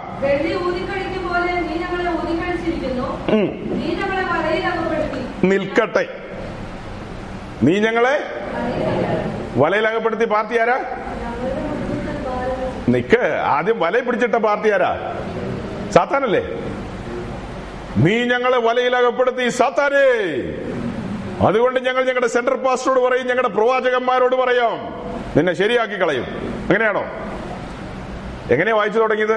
നീ ഞങ്ങളെ വലയിൽ അകപ്പെടുന്ന ആരാ? ഈ വാക്യം എത്ര പേര് വായിച്ചിട്ടുണ്ട്? ഒരു പകുതി പേര് വായിച്ചിട്ടുണ്ടാവും. പകുതി പേര് വായിച്ചിട്ടുണ്ടാവോ ഇവിടെ ഇരിക്കുന്ന എല്ലാവരും ഇത് വായിച്ചിട്ടുണ്ട്. അറുപത്തി ആറാം സങ്കീർത്തനം പോയിട്ട് സങ്കീർത്തനം മുഴുവൻ വായിച്ചവരാണ് അവിടെ ഇരിക്കുന്നത്. പക്ഷെ എത്ര പേര് ഇത് ശ്രദ്ധിച്ചിട്ടുണ്ട്? ഈ പുസ്തകം മുഴുവനും വായിച്ചിട്ടുണ്ട് എല്ലാവരും. ഇല്ലേ? ഈ പുസ്തകം മുഴുവൻ നിങ്ങൾ വായിച്ചിട്ടില്ലേ? വായിച്ചവരും കാണും വായിക്കാത്തവരും കാണും. സമയമുണ്ടല്ലോ നമുക്ക് ഇഷ്ടം പോലെ. എഴുപത് ഏറിയാൽ? എഴുപത് ഏറിയാൽ എൺപത് നീണ്ടു പറഞ്ഞ കിടക്കുക എന്തോരു സമയം തന്നെ ഒരു അമ്പത് അറുപത് പ്രാവശ്യം വായിച്ചു തീർക്കാം ഇത്. അതേസമയം നമുക്ക് വനിത വായിക്കണം. ഈ ആഴ്ച സിനിമാ നടൻ ഏതവനാണോ കല്യാണം കഴിക്കുന്നത്? ആദ്യത്തെ അഞ്ചു പേജ് സിനിമാ നടന് നടിക്കുള്ളതാ അല്ലേ? വനിത വായിക്കുമ്പോ അങ്ങനെയല്ലേ? അടുത്ത അടുത്ത അടുത്ത ആഴ്ച അടുത്ത ലാഖം ദാ വരുന്നു അടുത്ത ആഴ്ച. അടുത്ത ആഴ്ചയാണോ പിന്നത്തെ ആഴ്ച? എങ്ങനെയാത്? ആഴ്ചയിലാഴ്ചയിലാണോ എനിക്ക് അറിയില്ലാത്തോണ്ടാ ചോദിക്കുന്നൊന്ന് പറഞ്ഞതാ. എല്ലാ ആഴ്ചയിലും ഒരു അധികം മാസത്തിൽ ഒരിക്കലാണോ? ഞാൻ വരുന്ന വരുത്തുന്നില്ല. ഒന്ന് അറിഞ്ഞിരിക്കേണ്ട. തെറ്റ് പറയാൻ പാടില്ലാത്തോണ്ടാ. ഇന്ന് രാവിലെ ഞാനൊരു തെറ്റ് പറഞ്ഞു. പ്രിയ ദേവദാസൻ എന്നെ അത് പറഞ്ഞ് ബോധ്യപ്പെടുത്തി തന്നു. ഭൂമിയുടെ അഞ്ചു വൻകരകൾ എന്ന് ഞാൻ പറഞ്ഞു. ഞാൻ പഠിച്ച കാലത്ത് പത്ത് മുപ്പത് വർഷം മുമ്പുള്ള ചരിത്രം അത്. അഞ്ചു വൻകര എന്നുള്ളത്. ഇന്ന് ഏഴ് വൻകരയാ. ഏ നമ്മുടെ സന്തതിയും പറഞ്ഞു തന്നു അഞ്ചല്ല കേട്ടോ ഏഴാന്ന്. ഏ അതാണ് അങ്ങനെ ചില കാര്യങ്ങൾ കറക്റ്റ് ചെയ്യപ്പെടും. അതുപോലെ ഇത് ഞാൻ നിങ്ങളോട് ചോദിച്ചതേ ഉള്ളൂ ആഴ്ചയിലാണോ ഇത് വരുന്നത്? അല്ല രണ്ടാഴ്ച കൂടുമ്പോ. ആ രണ്ടോ മൂന്നോ ആഴ്ചയാകട്ടെ. ഈ ആഴ്ച വന്നപ്പോ സിനിമാ നടന്റെ കല്യാണ വിശേഷങ്ങൾ. അവനൊരു നടിയെ തട്ടിക്കൊണ്ടുപോയി അല്ലെങ്കിൽ അയ്യോ ആലോ ആലോ അവ- അവരിങ്ങനെ അതിന്റെ എന്താ പറയാ കണ്ടുമുട്ടിയപ്പോൾ എന്ന് പറഞ്ഞാണ് ആദ്യത്തെ പേജ് തുടങ്ങുന്നത്. പിന്നെ അവർ ഇങ്ങനെ രജിസ്റ്റർ മാരേജ് ചെയ്യുന്നതും ആ കാര്യങ്ങളെല്ലാം. പിന്നത്തെ രണ്ടാഴ്ച കഴിഞ്ഞ് വീണ്ടും വരികയാണ് വനിത. ഏ അവന്റെ വിവാഹ അവന്റെ പിന്നെ എന്താ അവന് കുഞ്ഞുണ്ടായത്. ആ കുഞ്ഞിനെ എങ്ങനെയാണ് ഏത് ആശുപത്രിയിലാണ് പ്രസവിച്ചത് ഏത് തൊട്ടിലാണ് വാങ്ങിച്ചത് ഏത് ഉടുപ്പാണ് വാങ്ങിച്ചത് പിന്നെ അതിന്റെ കുളിപ്പിക്കുന്ന വിശേഷം ആ നമ്മൾ കണ്ടിങ്ങനെ സന്തോഷിക്കുകയാണ് അത് കഴിഞ്ഞ് പിന്നത്തെ ആഴ്ച വരികയാണ് അവരുടെ വിവാഹമോചനത്തിന്റേതായ കാര്യങ്ങളെല്ലാം. അപ്പോ അതും കഴിഞ്ഞ് പിന്നെ നമ്മളിങ്ങനെ ഇനി എന്താവും എന്ന് ഓർത്ത് നോക്കിയിരിക്കുമ്പോൾ വേർപിരിഞ്ഞു പോയ രണ്ടുപേരുടെയും ഒരുത്തന്റെ വിവാഹമാണ് പിന്നത്തെ രണ്ടാഴ്ച കഴിയുമ്പോൾ. അവൻ വേറൊരു നടിയെയും കൊണ്ടുപോകുന്നു. അത് കഴിഞ്ഞ് അവൾ വേറൊരു നടനെയും കൊണ്ടുപോകുന്നു. അതാണ് പിന്നത്തെ രണ്ടാഴ്ച കഴിഞ്ഞ് വരുന്ന ലാക്കങ്ങളിൽ. അപ്പൊ അതെല്ലാം കാണുമ്പോൾ വിശുദ്ധന്മാർക്ക് വലിയ സന്തോഷമാണ് ഏത് വെന്തിക്കോസുകാരന്റെ വീട്ടിൽ ചെന്നാൽ രണ്ടും മൂന്നും വനിത കിടപ്പുണ്ട്. വല്ലപ്പോഴും വായിക്കണം കേട്ടോ. ഏർ അതിനകത്ത് എങ്ങനെയാണ് ചക്കക്കുരു കൊണ്ട് തോരൻ ഉണ്ടാക്കാൻ പറ്റുന്നത്? ഇതൊക്കെ ഇടയ്ക്ക് ആ കെ എം മാത്യുവിന്റെ കെട്ടിയോൾ എഴുതി വിടാറുണ്ട്. അതൊക്കെ കണ്ട് നന്നായിട്ട് നിങ്ങൾ കറി വെക്കുക അത്ര തന്നെ. പക്ഷെ ഈ ആദ്യത്തെ പേജുകളൊക്കെ തലതിരിഞ്ഞ കേസുകളാണ് ആ സമയം കൊണ്ട് നിങ്ങൾ എന്ത് വായിക്കണം? ദൈവവചനം വായിക്കാൻ സമയം ചെലവഴിച്ചാൽ നിങ്ങൾക്ക് കൊള്ളാം. ഞാൻ വായിച്ച എനിക്ക് കൊള്ളാം. ഞാൻ പച്ചമാങ്ങ തിന്ന് എന്റെ പല്ല് പുളിക്കും എന്റെ മോന്റെ പല്ല് പുളിക്കത്തില്ല. അവൻ തിന്ന് അവന് കൊള്ളാം. അല്ലേ? അപ്പൻ ആത്മീയ സമ്പന്നനാന്ന് ഓർത്ത് മോന് വല്ല പ്രയോജനമുണ്ടോ? ഇനി മോൻ സമ്പന്നനായി എന്ന് ഓർത്ത് അതിന്റെ വല്ല പങ്ക് അപ്പന് കിട്ടുമോ ഒന്നുമില്ല. നീ ഞങ്ങളെ വലയിൽ അകപ്പെടുത്തി. എന്നിട്ട്? ഞങ്ങളുടെ മുതുകത്ത്? ഈ ആദ്യത്തെ വരിയും രണ്ടാമത്തെ വരിയും ഒന്നും നമുക്ക് ദഹിക്കാവുന്ന കാര്യങ്ങളല്ല. ദൈവം വലയിലകപ്പെടുത്തുമോ സാധാരണ സാത്താൻ വലയിലകപ്പെടുത്തി എന്ന് ഓർത്താ എല്ലാവരും ഇരിക്കുന്നത്. സാത്താൻ കുടുക്കു വെച്ചിരിക്കുന്നു വല വെച്ചിരിക്കുന്നെന്ന്. നമ്മളിങ്ങനെ ഓടുകയല്ലേ? ഇടം വലം നോക്കാതെ ഓടുകയാണ്. അതിന് നമ്മുടെ നാട്ടിലൊരു ചൊല്ലുണ്ട് ഇളമാൻ ചാട്ടം അറിയില്ലെന്ന്. ഇവിടെ എങ്ങനെ പറയാറുണ്ടോ? കേട്ടിട്ടുണ്ടോ? ഇളമാൻ ചാട്ടം അറിയില്ലെന്ന്. എന്ന് പറഞ്ഞാൽ ഈ ചെറിയ മാൻ അതിങ്ങനെ ചാടി ചാടി ചാടി പോവും. അതിന് ചാട്ടം മാത്രമേ ഉള്ളൂ. നേരെ ചെല്ലുന്ന സിംഹത്തിന്റെ വായിലേക്കായിരിക്കും. ശ്രദ്ധിച്ചല്ല ചാടുന്നത്. അതാണ് അർത്ഥം. ചുമ്മാ ചാടി ചാടി അങ്ങ് പോയിക്കൊണ്ടിരിക്കുക. അതുപോലെ നമ്മളുടെ ഓട്ടവും പരിപാടിയെല്ലാം കാണുമ്പോൾ പല നിലകളിൽ നമ്മെ കാര്യങ്ങൾ ധരിപ്പിക്കാൻ തമ്പുരാൻ പ്ലാൻ ചെയ്യുന്നുണ്ട്. അവിടെ നിന്ന് ഒരാൾ പറയുന്നു ഇവിടെ നിന്ന് ഒരാൾ പറയുന്നു. പല നിലകളിൽ നമ്മളോട് ബന്ധപ്പെടാൻ ആഗ്രഹിക്കുന്നുണ്ട്. നടപടിയില്ല. നാം ശ്രദ്ധിക്കുന്നില്ല അശേഷം ശ്രദ്ധിക്കുന്നില്ല. പിന്നെ ഇടയ്ക്ക് ഒരു താടിക്കാരനെ ദൈവം അയച്ചു. അയച്ചിട്ട് ചില കാര്യങ്ങൾ പറയാൻ പരിശ്രമിച്ചു. അത് നമ്മൾ കേട്ടു ഒരളവിൽ എന്ന് മാത്രം. അത്ര വലിയ ഗൗരവമൊന്നും അങ്ങ് കൊടുത്തില്ല. അങ്ങനെ അങ്ങനെ അങ്ങനെ മുന്നോട്ട് പോകുമ്പോൾ കാര്യങ്ങളുടെ ആഴത്തിലേക്ക് നമ്മെ കൊണ്ടുവരണ്ടേ? അങ്ങനെ വരുമ്പോഴാണ് വല വെക്കുന്നത്. വല വെച്ച് വലയ്ക്കകത്ത് പിടിക്കും. പിടിച്ചു കഴിഞ്ഞിട്ട് മുതുകത്ത് എന്ത് വെക്കും? ആ ഒരു ചെറിയ ഭാരം മുതുകത്ത്. മുതുകെന്ന് പറഞ്ഞാൽ ഈ ഭാഗത്തിനല്ലേ മുതുക് എന്ന് പറയുന്നത് ആ മുതുകത്ത് ഒരു ഭാരം വെക്കും. മുതുകത്ത് നല്ല ഭാരം വെച്ചാൽ എങ്ങനെ ഇരിക്കും? ഒരു ചെറിയ വളവുണ്ടാവില്ലേ? ഉണ്ടാവോ ഇല്ലയോ? ആ അത് ഭാരം വെക്കുന്നതിന് മുമ്പ് എങ്ങനെയായിരുന്നത് എങ്ങനെയാ നിന്നത്. ആരെവിടെ എന്നുള്ള രീതിയിലായിരുന്നു. വല വെച്ച് പിടിച്ചു കഴിഞ്ഞപ്പോ തന്നെ പാതി പോയി പാതി ജീവൻ. അത് കഴിഞ്ഞ് മുതുകത്തൊരു ഭാരവും കൂടെ വെച്ച് കഴിഞ്ഞപ്പോ ഒന്ന് ചെറുതായിട്ടൊന്ന് വളഞ്ഞു. ഒരു വളവ് ചെറുതായിട്ട് അല്ലേ? ഒന്ന് കുമ്പിട്ടു ഒന്ന് താഴേക്കൊന്ന് താഴ്ന്നു. അത് എന്തിനാ അങ്ങനെ താഴ്ത്തുന്നത്? യേശു പറഞ്ഞു നിങ്ങൾ എന്റെ നുഖം എടുക്കണം അല്ലേ? എന്റെ നുഖമേറ്റ് എന്നോട് പഠിപ്പിൻ. എന്റെ നുഖം മൃദുവും എന്റെ ചുമട് ലഘുവുമാണ്. പക്ഷെ ഇത് നമുക്കിപ്പോ ഇത് വായിക്കുമ്പോ ഭാരമാണ്. ഈ ഭാരം എന്തിനാ? ഇത് ലഘുവാ. ഇത് അതിന്റെ നിലയിൽ എടുത്തു കഴിഞ്ഞാൽ സന്തോഷത്തോടെ സ്തോത്രത്തോടെ ഇത് ദൈവം അനുവദിച്ചതാണ് എന്ന ആ ഒരു നിലയിലേക്ക് വന്നത് എടുക്കുവാണെങ്കിൽ ഇത് ലഘുവാണ്. അല്ലെങ്കിൽ ഇത് വലിയ മല പോലെ തോന്നും നമുക്ക്. അടുത്തത് എന്റെ മുഖം മൃദുവാണ്. അങ്ങനെയല്ലേ വായിച്ചത്? അപ്പോ എന്റെ നുകം ഏറ്റെന്നോട് ആ യേശുക്രിസ്തുവിന്റെ ബൈബിൾ സ്കൂളിൽ അഡ്മിഷൻ കിട്ടണമെങ്കിൽ ഒന്നാമത്തെ കാര്യം എന്ന് വെച്ചാൽ നുഖമേക്കണം നുഖം എന്ന് പറഞ്ഞാൽ നിങ്ങൾ എത്ര പേര് കണ്ടിട്ടുണ്ട്? ഈ ചെറുപ്പക്കാർ പിള്ളേരെല്ലാം നുഖം കണ്ടിട്ടുണ്ടാവോ പാസ്റ്ററെ? നുകം എന്ന് പറഞ്ഞാൽ എന്താന്ന് മനസ്സിലായോ? യോക്ക് നുകം രണ്ട് കാളകളെ നിർത്തിയിട്ട് ആ കാളകളുടെ മുതുകിൽ ഇങ്ങനെ അങ്ങോട്ടും ഇങ്ങോട്ടും രണ്ട് കാളയുടെയും രണ്ട് കാളയും തമ്മിൽ ബന്ധിപ്പിച്ച് നടുക്ക് കൊടുക്കുന്ന സാധനത്ത് പറയുന്ന പേരാണ് നുകം ആ നുഖം ഇട്ട് രണ്ടിനെയും ബന്ധിപ്പിച്ചതിന് ശേഷമാണ് കാളയെ കൊണ്ട് ഒഴുകുന്നത് ഉഴുതുമറിക്കുന്നത്. അല്ലേ? അപ്പോ അതിൽ ഒരു കാള വടക്കോട്ടും ഒരു കാള തെക്കോട്ടും പോയി നോക്കുവോ? അതിനാ നുഖം വെച്ച് കഴിഞ്ഞിട്ട് രണ്ട് കമ്പ് പോലത്തെ സാധനം എന്ത് ചെയ്യും? താഴേക്കിടും. ആ കം അത് താഴേക്കിട്ട് കഴിഞ്ഞിട്ട് നുഖവും വെച്ച് കഴിയുമ്പോ ഈ കാളകൾക്ക് പിന്നെ ഇങ്ങനെ ചാടാൻ പറ്റുമോ പിന്നെ അത് എപ്പോഴും എങ്ങനെയായിരിക്കും? ആ അങ്ങനെ കുമ്പിട്ട് നിൽക്കുന്ന ഒരു അനുഭവമായിരിക്കും പിന്നെ കാളയെ കുറിച്ച് നമ്മൾ പഠിക്കുമ്പോൾ മനസ്സിലാക്കുന്നത്.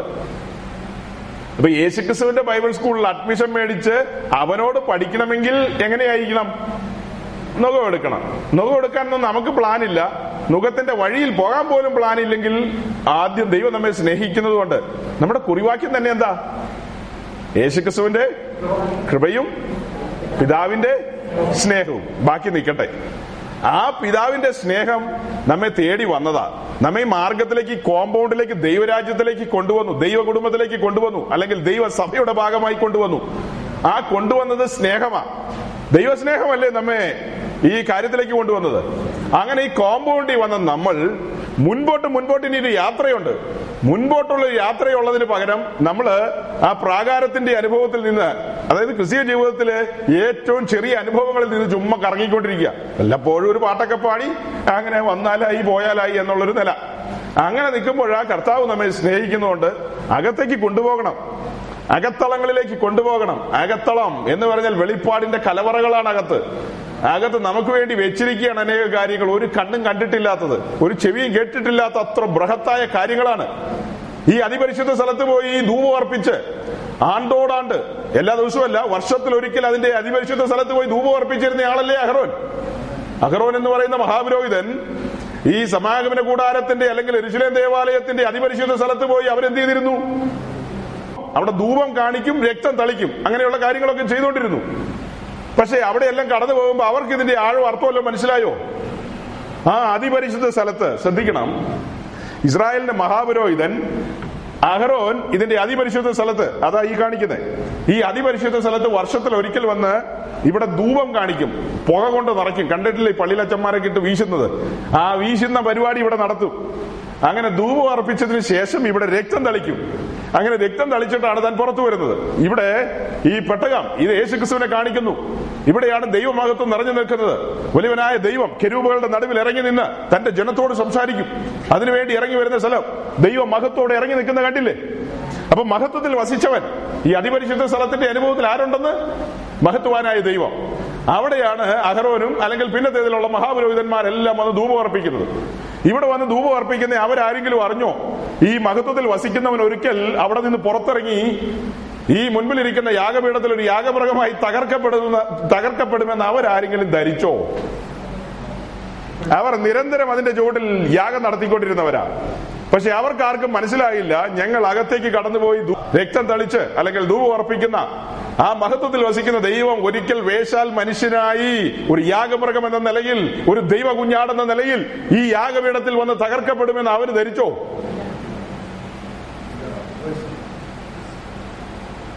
ഈ താമ്രത്തൊട്ടി താമ്രത്തൊട്ടി പല കാര്യങ്ങൾ പറയും. അതിൽ കാതലായ ഒന്നാമത്തെ വിഷയം ഇത് പരിശുദ്ധാത്മാവിനെ കാണിക്കുന്നു. ഇത് ക്രൂശിക്കപ്പെട്ടവനായി ക്രിസ്തുവിനെ കാണിക്കുന്നു ഇത് പരിശുദ്ധാത്മാവിനെ കാണിക്കുന്നു. അടുത്തൊരു കാര്യം പഠിപ്പിക്കുമ്പോൾ അത് ആ ഭാഗം അങ്ങനെ നിൽക്കുന്നു. അത് ജനറൽ ആയിട്ടുള്ള കാര്യം. അടുത്തൊരു കാര്യം പറയുമ്പോൾ ഈ താമ്ര യാഗപീഠം ഈ യാഗപീഠം വീണ്ടെടുപ്പിനെ കാണിക്കുന്നു രക്ഷയെ കാണിക്കുന്നു മാനസാന്തരത്തെ കാണിക്കുന്നു. അതിനിങ്ങനെ പറയാൻ രക്ഷയെ കാണിക്കുന്നു അല്ലെങ്കിൽ വീണ്ടെടുപ്പിനെ കാണിക്കുന്നു. ഇത് വിശ്വാസ സ്നാനത്തെ കാണിക്കുന്നു. നമ്മൾ ജലസ്നാനം എന്ന് പറയില്ലേ? അത് തന്നെ വിശ്വാസ സ്നാനം അടുത്ത പടി. ഇത് തന്നെ കാണിക്കുന്നു ആത്മസ്നാനത്തെയും കാണിക്കുന്നു. ഇത് വീണ്ടെടുപ്പിനെ കാണിക്കുന്നു ഈ താമ്രത്തൊട്ടി ജലസ്നാനത്തെയും ആത്മസ്നാനത്തെയും കാണിക്കുന്നു. ക്രിസ്തീയ ജീവിതത്തെ മൂന്ന് കാര്യമായി പറഞ്ഞത്. ഒന്ന് രക്ഷ രണ്ട് സ്നാനം മൂന്ന് ആത്മസ്നാനം. അല്ലെങ്കിൽ പരിശുദ്ധാത്മാവിന്റെ നിറവ് പരിശുദ്ധാത്മാവിലുള്ള സ്നാനം. നമ്മൾ പറയുന്ന അഭിഷേകം പ്രാപിക്കുക എന്നൊക്കെ പറയുന്നത്. ആ മൂന്ന് കാര്യങ്ങൾ ഇവിടെ കാണിക്കുകയാണ്. ഈ കാര്യങ്ങൾ കഴിഞ്ഞവർക്ക് മാത്രമേ ഇതിനകത്തേക്ക് കടന്നു വരാൻ പറ്റത്തുള്ളൂ. അപ്പോൾ ഇതിനകത്ത് വന്ന് ഈ കാര്യങ്ങളൊക്കെ ചെയ്ത മഹാപുരോഹിതന്മാർക്ക് ഒരിക്കലും മനസ്സിലായില്ല. മഹത്വത്തിൽ വസിച്ച ആത്മാവ് വെളിയിലിറങ്ങി വന്ന്. ഇവിടെ ഇവിടെ കടന്നു വന്ന്. പ്രവർത്തിക്കും പരിവർത്തിക്കും. എന്നുള്ള കാര്യങ്ങളൊന്നും അവർക്ക് ഒരിക്കലും മനസ്സിലായില്ല. അവരെഴുതി വെച്ചത് ഇങ്ങനെ തത്തമ്മേ പൂച്ച പൂച്ച എന്ന് പറഞ്ഞതുപോലെ ഇങ്ങനെ ചെയ്തുകൊണ്ടിരുന്നെന്ന് മാത്രം. അതിന്റെ ആഴങ്ങളോ വെളിപ്പാടുകളൊന്നും അവർക്ക് ആർക്കും ഒരിക്കലും മനസ്സിലായില്ല. അപ്പോൾ ഞാൻ പറഞ്ഞു വരുന്നത് ആ എന്താ? നീ ഞങ്ങളെ വലയിൽ അകപ്പെടുത്തി നീ ഞങ്ങളുടെ മുതുകിൽ ഒരു ഭാരം വെച്ചിരിക്കുന്നു. അത്രയാണ് നമ്മൾ വായിച്ചത്. അപ്പൊ നമ്മുടെ മുതുകിൽ ഒരു ഒരു നമ്മളുടെ മുതുകിൽ അല്ലെങ്കിൽ ചുമലിൽ ഒരു നുഖം വെക്കണം. ആ നുഖം വെക്കുന്നതിന്റെ കാരണം മൂന്ന് സുവിശേഷങ്ങൾ പഠിക്കുമ്പോൾ ആ സുവിശേഷങ്ങൾ യേശു ക്രിസ്തുവിന്റെ ഗിരിപ്രഭാഷണം കാണാം. മത്തായി അഞ്ച് ആറ് ഏഴ് ഈ അധ്യായങ്ങളാണ് ഗിരിപ്രഭാഷണങ്ങൾ എന്ന് പറയുന്നത്. ആ ഗിരിപ്രഭാഷണങ്ങളിൽ ആഴമേറിയ കാര്യങ്ങളാണ് യേശു ക്രിസ്തു പറയുന്നത്. ആ ഗിരിപ്രഭാഷണത്തെയാണ് മുഖം എന്ന് പറയുന്നത്. ആ മൂന്ന് അധ്യായങ്ങളാണ് എന്ത്? നുകം നുകങ്ങൾ എന്ന് പറയുന്നത്. യേശു ക്രിസ്തു പറഞ്ഞ നുഖം എന്ന് പറയുന്നത് ആ മൂന്ന് അധ്യായത്തിലാണ്. ആ മൂന്ന് അധ്യായത്തെയാണ് നുഖം എന്ന് പറയുന്നത്. ആ അധ്യായത്തിൽ പറയുന്ന കാര്യങ്ങൾ നമ്മുടെ ജീവിതത്തിൽ സംഭവിക്കണം. അതിന് നുഖം വെക്കണം. നുകം വെക്കണമെങ്കിൽ നമ്മൾ അതിന് സന്നദ്ധരല്ല. സന്നദ്ധരല്ലാത്തത് കൊണ്ടാണ് നമ്മെ വല വെച്ച് പിടിക്കുന്നത്. ദൈവം നമ്മെ സ്നേഹിക്കുന്നത് കൊണ്ട്. അങ്ങനെ വല വെച്ച് പിടിച്ചിട്ട് നമ്മുടെ മുതുകിൽ എന്ത് ചെയ്യുന്നു? ഭാരങ്ങൾ പല നിലത്തിലുള്ള ഭാരങ്ങളാ. അത് ഭാര്യയിൽ നിന്നാകാം ഭാരം വരുന്നത് ഭർത്താവിൽ നിന്നായിരിക്കും ഭാരം വരുന്നത് മക്കളിൽ നിന്നായിരിക്കും ഭാരം വരുന്നത് ഏ സഭാ കൂട്ടുവിശ്വാസിയിൽ നിന്നായിരിക്കും വരുന്നത് അല്ലെങ്കിൽ ഓഫീസിൽ നിന്നായിരിക്കും അയൽവാസിയിൽ നിന്നായിരിക്കും. പല നിലകളിൽ ദൈവം ഭാരം അനുവദിക്കും. അങ്ങനെ നമ്മൾ നമ്മെ കൊണ്ട് നീക്കാനോ കൂട്ടാനോ കൂട്ടിയിട്ടും കൂടാത്ത തരത്തിലുള്ള ഭാരങ്ങൾ കടന്നു വരുമ്പോൾ നമുക്ക് മനസ്സിലാകും നമ്മുടെ ബലഹീനത. നമുക്ക് കുതിറിമാറാനൊക്കെ നോക്കുമെങ്കിൽ ഒരു തരത്തിലും രക്ഷയില്ല. അങ്ങനെ നമ്മുടെ ചില ചില കൊച്ചു കൊച്ചു ഗർവഭാവങ്ങളും ഞാനെന്ന ഭാവങ്ങളും ചില ചില കാര്യങ്ങളെല്ലാം അങ്ങ് ഉടയപ്പെടുകയാണ് തകർക്കപ്പെടുകയാണ് പതിയെ കുനിയുകയാണ്. ഏ നമ്മൾ ഇന്നലെ വരെ സംസാരിച്ചതുപോലെയല്ല ഇപ്പോഴത്തെ സംസാരം. മറ്റുള്ളവരോടുള്ള നമ്മുടെ മനോഭാവം ഇന്നലകളിലെ മനോഭാവമല്ല ഇന്നത്തെ മനോഭാവം. കാരണം പതിയെ മുതുക് വളഞ്ഞില്ലേ? ഇപ്പൊ എന്ത് മുതുകിലേക്ക് വരികയാ? ഭാരം എന്ന് പറഞ്ഞാൽ നുകമാ വരുന്നത്. ഭാരം എന്ന് ഇവിടെ വായിച്ചു. ഓട്ടോമാറ്റിക്കലി പിന്നീട് അവിടെ അത് എന്തായിട്ടാ മാറുന്നത്? ദൈവ കർത്താവിന്റെ നുഖമായിട്ടാ വരുന്നത്. ആ നുഖം വെക്കുന്നതിന്റെ മറ്റൊരു കാര്യം കൂടെ ഞാൻ പറയാം. ആമോസ് മൂന്നിന്റെ മൂന്നിൽ എഴുതിയിട്ടുണ്ട്. ആമോസ് മൂന്നിന്റെ മൂന്നിൽ എന്താ എഴുതിയിരിക്കുന്നത് ആമോസ് ഒരു പഴയ പ്രവാചകൻ. ആ പഴയ പ്രവാചകൻ എന്താ പറയുന്നത്? നടക്കുമോ? നടക്കുമോ ചോദ്യമാ ഞാനും ചോദിക്കുമോ നിങ്ങളോട്. രണ്ടുപേർ തങ്ങളിൽ ഒത്തിട്ടല്ലാതെ ഒരുമിച്ച് നടക്കുവോ? രണ്ടുപേർ തങ്ങളിൽ ഒത്തിട്ടല്ലാതെ ഒരുമിച്ച് നടക്കുവോ? അതെങ്ങനെ മനസ്സിലാക്കുന്നത് ഈ കല്യാണമൊക്കെ കഴിയുമ്പോൾ ഭാര്യ ഭർത്താക്കന്മാര് ആ ആദ്യത്തെ ആഴ്ച എങ്ങനെയായിരിക്കും പോകുന്നത്? ആദ്യത്തെ ആഴ്ചയോ മാസോ വർഷമോ? അങ്ങനെ കൂട്ടിക്കോ. ഒരു വർഷമൊന്നും പോകില്ലായിരിക്കും അല്ലേ? ഓക്കെ ഒരു അഞ്ചാറ് മാസം കൂട്ടിക്കോ. രണ്ടുപേരും ഒരു കാലിൽ ചവിട്ടിയായിരിക്കും പോകുന്നത്. അങ്ങനെ പോയിക്കൊണ്ടിരുന്നത് പിന്നെ പിന്നെ പിന്നെ അഞ്ചടി അഞ്ചടി പത്തടി പതിനഞ്ചടി അങ്ങനെ അകലത്തിലേക്ക് പതിയെ വരും. പിന്നെ ഇങ്ങനെ നോക്കിയാൽ പുറകിൽ എവിടെയെങ്കിലും കാണും. അങ്ങനെയല്ലേ? അത് പിന്നെ അങ്ങനെയൊക്കെയാ പലതും ആശയപരമായ ഭിന്നതകളാണ് പിന്നെ കിടക്കുന്നത്. അതാണ് അത് കാണിക്കുന്നത്. അത് പോട്ടെ. ഇപ്പൊ നമ്മളെന്താ വായിച്ചത്? രണ്ടുപേർ തങ്ങളിൽ ഒത്തിട്ടല്ലാതെ എന്ന് പറഞ്ഞാൽ മനപ്പൊരുത്തം എന്നൊക്കെ നമ്മൾ പറയും അല്ലെ? മനപ്പൊരുത്തം ഹൃദയൈക്യം ആശയങ്ങളിലെ ഐക്യം എന്നൊക്കെ പറഞ്ഞതുപോലെ. രണ്ടു പേർ തങ്ങളിൽ ഒത്തിട്ടല്ലാതെ ഒരുമിച്ച് ഒരിക്കലും നടക്കാൻ പറ്റത്തില്ല. ഇപ്പൊ നമ്മൾ പറയുന്ന ഈ നുഖം നുഖത്തിൽ ഒരു നുഖത്തിന്റെ രണ്ട് സൈഡിലും ഒരു സൈഡിലും മറ്റൊരു സൈഡിലും രണ്ട് സൈഡിലും രണ്ട് കാളകളെ കെട്ടണം അല്ലേ? ഒരു സൈഡിൽ നിൽക്കുന്ന കാളയാരാ നമ്മുടെ കർത്താവ്. നമ്മുടെ കർത്താവിനെ ഒരു കാള എന്ന് വിളിക്കാൻ പറ്റുമോ പറ്റണം. കാള എന്തിനെ കാണിക്കുന്നു? മൃഗങ്ങളെ കുറിച്ച് പുസ്തകം പഠിപ്പിക്കും പല കാര്യങ്ങൾ. ഹോമയാഗത്തോടുള്ള ബന്ധത്തിൽ അല്ലെങ്കിൽ ഇവിടെ യാഗം അർപ്പിക്കുന്നതിനോടുള്ള ബന്ധത്തിൽ മൂന്ന് മൃഗങ്ങളെ കാണിക്കും. ഒന്ന് കാള രണ്ട് ആട് മൂന്ന് പ്രാക്കൾ. പ്രാക്കളെ കാണിക്കും. ഇങ്ങനെ മൂന്ന് മൃഗങ്ങളെ കാണിക്കും. അതിൽ കാള എന്തിന്റെ എന്തിന്റെ പ്രതീകം അല്ലെങ്കിൽ എന്തിന്റെ ചിഹ്നമാ? കാള എന്തിനെ കാണിക്കുന്നത് കാളകളെ സാധാരണ കാണുന്നത് എന്തെന്ന? ഏത് രീതിയിലാ? കാളയെ യേശുക്രിസ്തു ഒരു ദാസൻ എന്നുള്ളതാണ് കാണിക്കുന്നത്. മർക്കോസിന്റെ സുവിശേഷത്തിൽ യേശുക്രിസ്തു ഒരു ദാസൻ എന്ന നിലയിലാണ് വെളിപ്പെടുന്നത് അഥവാ ഒരു കാള എന്ന നിലയിൽ. കാളയുടെ തൊഴിൽ എന്താ? കാളയുടെ പണി എന്താ? യജമാനന് വേണ്ടി പ്രവർത്തിക്കുക എന്നുള്ളതാണ് കാളയുടെ ഉദ്യോഗം. യജമാനന്റെ നിലം ഉഴുതു കൊടുക്കുന്നു. യജമാനന്റെ കൊയ്തെടുത്ത കച്ചകളെ പാണ്ഡികശാലയിൽ കൊണ്ടുവരുന്നു. പാണ്ഡികശാലയിൽ കൊണ്ടുവന്ന കച്ചകളെ കാളകൾ ഉഴുത സോറി കാളകൾ മെതിച്ചു കൊടുക്കും. ഏ മെതിക്കുന്ന കാളയ്ക്ക് മുഖക്കെട്ട കെട്ടരുത്. കേട്ടിട്ടില്ലേ? അപ്പൊ കാളകൾ പണ്ട് കാലത്ത് മെതിക്കുന്ന സംവിധാനമൊക്കെ ഉണ്ട്. അതൊക്കെ അതിന്റെ പടമൊക്കെ പോയി കണ്ടുപിടിച്ചോളുക. സമയമില്ല പറയാൻ. അപ്പോ കാളകളുടെ ഉദ്യോഗമാണ് ഈ പറഞ്ഞ കാര്യങ്ങളൊക്കെ യജമാനന് വേണ്ടി ശമ്പളം പ്രതീക്ഷിച്ച പ്രതീക്ഷിച്ച പ്രതീക്ഷിച്ചിട്ടായിരിക്കുമോ കാള ഇതൊക്കെ ചെയ്യുന്നത്? ശമ്പളമൊന്നും പ്രതീക്ഷിച്ചിട്ടല്ല. അത് അവന്റെ ഡ്യൂട്ടിയാണ്. കാള യജമാനനോടുള്ള ഭക്തി നിമിത്തം എപ്പോഴും സേവന സന്നദ്ധനായി പ്രവർത്തന സന്നദ്ധനായി നിൽക്കുകയാണ്. അതാണ് യേശുക്രിസ്തുവിൽ നാം കാണുന്നത്. മർക്കോസിന്റെ സുവിശേഷത്തിൽ അവനൊരു കാള എന്ന നിലയിൽ. യജമാനനെ യജമാനൻ ആരാ സ്വർഗീയ പിതാവിനെയാണ് അവിടെ യജമാനൻ നമ്മൾ വിളിക്കുന്നത്. ആ പിതാവിനെ പ്രസാദിപ്പിക്കുക. ആ പിതാവിന്റെ ഇഷ്ടങ്ങൾ ചെയ്യുന്ന ഒരു ദാസൻ. അപ്പോ ഒരു സൈഡിലെ കാള ആരാന്നാ പറഞ്ഞത്? നമ്മുടെ കർത്താവ് തന്നെ. മറു സൈഡിൽ വരേണ്ട കാള ആരാ? നാം ഓരോരുത്തരുമാണ് രണ്ടുപേർ തങ്ങളിൽ ഒത്തിട്ടല്ലാതെ ഒരുമിച്ച് പോകുമോ യേശുക്രിസ്തുവിൽ എന്തെങ്കിലും ജഡസ്വഭാവങ്ങളുണ്ടോ? തന്റെ സ്വയത്തിന് വേണ്ടി ആഗ്രഹിക്കുന്നവനാണോ?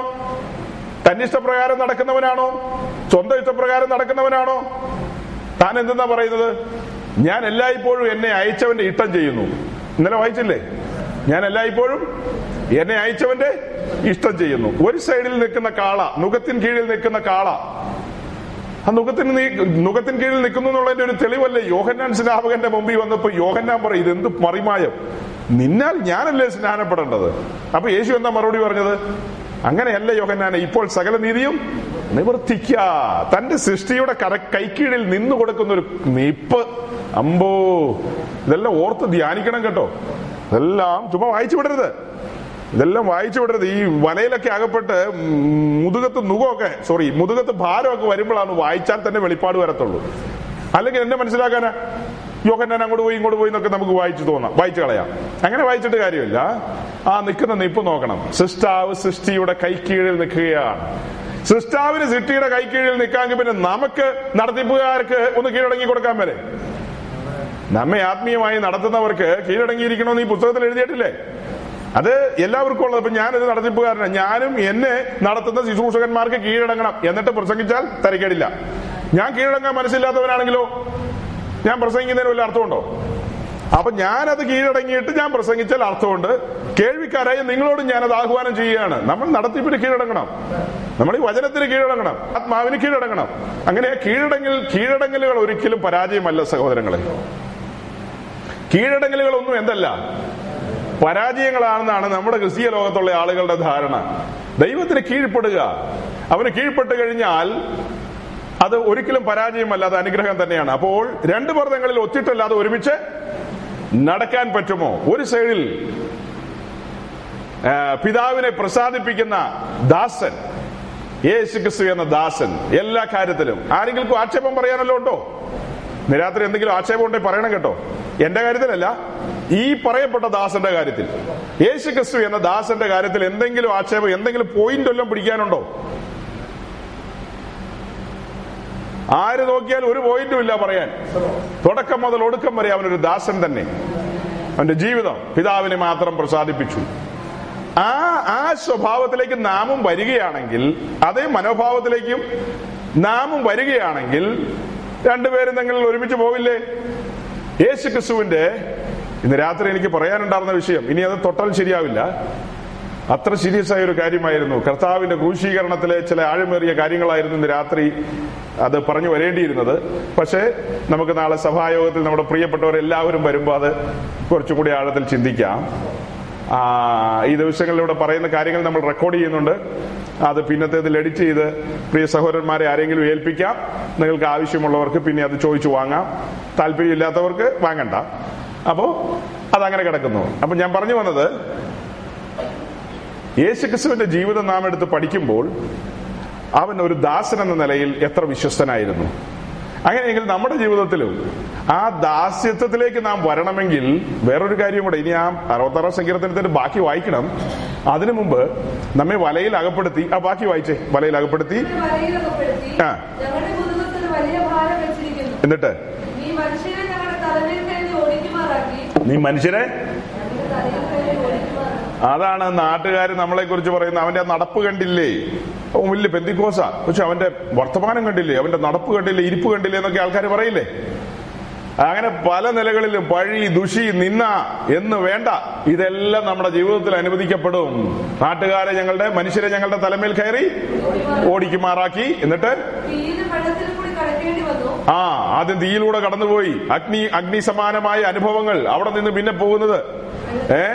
പിന്നെ വലിയ വലിയ ഐസ് കട്ടയുടെ മുകളിലൂടെ നടന്നു പോയ പോലത്തെ മരച്ചു പോകുന്ന അനുഭവങ്ങളിലൂടെയാണ് പിന്നെ കടന്നു പോകുന്നത്. എന്നിട്ട്?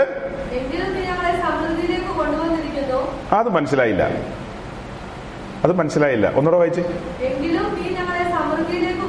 അതാ മനസ്സിലായില്ലെന്ന് പറഞ്ഞ്. എന്ത് സമൃദ്ധിയാ? നമ്മുടെ അച്ചായന്മാരുടെ ആരുടെങ്കിലും കയ്യിൽ ഈ ഒരു ലൈൻ കിട്ടിക്കഴിഞ്ഞ് എങ്ങനെ ഇരിക്കും? എങ്കിലും നമ്മുടെ ദൈവം നമ്മെ സമൃദ്ധിയിലേക്ക് കൊണ്ടുവരും. ഒരു വൈബ്രേഷൻ ഇടുവാൻ ഒരു വൈബ്രേഷൻ ഒക്കെ ഇടും. അപ്പൊ ഒരു ഓർഗൻ ഓർഗനൊക്കെ ഇരിപ്പുണ്ടെങ്കിൽ ഓർഗന്റെ അവൻ അവിടെ ഇരുന്നുകൊണ്ട് രണ്ട് ഞെക്ക് ഞെക്കും. അപ്പത്തേക്കും ഒരു മൂളിച്ച് അതിൽ നിന്ന് വരും. ഓടനെ നമ്മുടെ സൗകര്യമാരെല്ലാം ആത്മാവിലാകും. എങ്കിലും നമ്മുടെ ദൈവം നമ്മെ സമൃദ്ധിയിലേക്ക് കൊണ്ടുവരും. എന്ത് സമൃദ്ധി? എന്ത് സമൃദ്ധി? റോമാലേഖനം പതിനഞ്ചാം അധ്യായം പതിമൂന്നാം വാക്യം.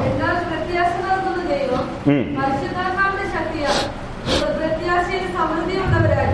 വിശ്വസിക്കുന്നതിനുള്ള സകല സന്തോഷവും ഇവിടെ വായിച്ചത് പ്രത്യാശയുടെ സമൃദ്ധി. ഈ കഷ്ടങ്ങളിലും തീയുടെ അനുഭവങ്ങളിലൂടെയും അഗ്നിസമാനമായ അനുഭവങ്ങളിലൂടെ എല്ലാം പോകുമ്പോൾ നമ്മുടെ ഉള്ളിൽ പകർന്നുകൊണ്ടിരിക്കുന്ന എന്തായിരിക്കും? പ്രത്യാശ. വെറും പ്രത്യാശയാണോ? പ്രത്യാശയുടെ സമൃദ്ധിയിലേക്ക് നാം വരികയാണ്. ആത്മീയ സമൃദ്ധിയിലേക്ക്. ചുരുക്കി ഒറ്റ വാക്കി പറഞ്ഞാൽ ഇങ്ങനെ പറയും. ആത്മീക സമൃദ്ധിയിലേക്ക്. സ്വർഗത്തിലെ സകല ആത്മീയ അനുഗ്രഹം നമുക്ക് വേണ്ടി റിസർവ് ചെയ്തിരിക്കുന്നു. ആ സകല അനുഭവങ്ങളും ആത്മീയ അനുഭവങ്ങൾ നാം അനുഭവിക്കണം. പക്ഷെ നമ്മൾ ഈ വഴിയിലേക്ക് എങ്ങും വരുന്നില്ല. നമ്മൾ ഈ കോമ്പൗണ്ടിൽ കയറിയെന്ന് പറഞ്ഞല്ലോ. രക്ഷിക്കപ്പെട്ട് സ്നാനപ്പെട്ട് ഈ വഴിയിലേക്ക് വന്നു. ഈ കോമ്പൗണ്ടിലേക്ക് സുവിശേഷ നിമിത്തം കയറി കഴിഞ്ഞാൽ പിന്നീട് ജീവിതത്തിൽ ഒരിക്കലും പുറത്തേക്ക് പോകാൻ പറ്റത്തില്ല. ദൈവരാജ്യത്തിലേക്ക് ഒരുവൻ കയറി കഴിഞ്ഞാൽ അവന്റെ ജീവിതത്തിൽ പിന്നീട് ഒരിക്കലും എന്ത് ചെയ്യുന്നില്ല? പുറത്തേക്ക് പോകുന്നില്ല. ഈ കാണുന്ന പടം എന്ന് പറയുന്നത് ഇസ്രായേലിന്റെ പാളയത്തെ കാണിക്കാൻ അച്ചടിച്ച പടമാണ് പക്ഷെ ഞാൻ ഇന്ന് രാത്രി നിങ്ങളോട് പറയുമ്പോൾ ഈ കാണുന്ന പടം ദൈവരാജ്യത്തിന്റെ പടമായിട്ട് നിങ്ങൾ ഭാവന കാണണം. വേറെ പടമില്ലാത്തതുകൊണ്ട്. ഇതിന് വെളിയിലുള്ളതെല്ലാം ലോകം എന്ന നിലയിൽ ചിന്തിക്കണം. വെളിയിലുള്ളതെല്ലാം എന്താ? ലോകം. നമ്മളെല്ലാം എവിടെയായിരുന്നു? ലോകത്തിലായിരുന്നു ലോകക്കാരായിരുന്നു. ഈ ലോകത്തിൽ നിന്ന് നമ്മെ സുവിശേഷം എന്ന ക്രെയിൻ കൊണ്ട് ക്രെയിൻ ക്രെയിൻ. സുവിശേഷം എന്ന ക്രെയിൻ കൊണ്ട് പൊക്കിയെടുത്ത് അകത്ത് കൊണ്ടുവന്നതാ. ലോകം എന്ന് പറഞ്ഞാൽ എന്തായിരുന്നു നമ്മൾ പറഞ്ഞത്? നാശകരമായ കുഴിയും കുഴഞ്ഞ ചേറ്റും. ആ കുഴഞ്ഞ ചേറ്റിൽ കിടന്ന് നമ്മെ സുവിശേഷം എന്ന ക്രെയിൻ ഇറങ്ങി വന്ന് പൊക്കിയെടുത്ത് ഉറപ്പുള്ള പാറമേൽ നിർത്തി. നിർത്തിയില്ലേ? ഇതിനകത്ത് വന്ന വന്നവൻ ഇതിനകത്തേക്ക് വന്നു പിന്നെ ഉടനടിയുള്ള കാര്യമാണ് സ്നാനം. ആ കാര്യങ്ങളൊക്കെ വിശദീകരിക്കണമായിരുന്നു.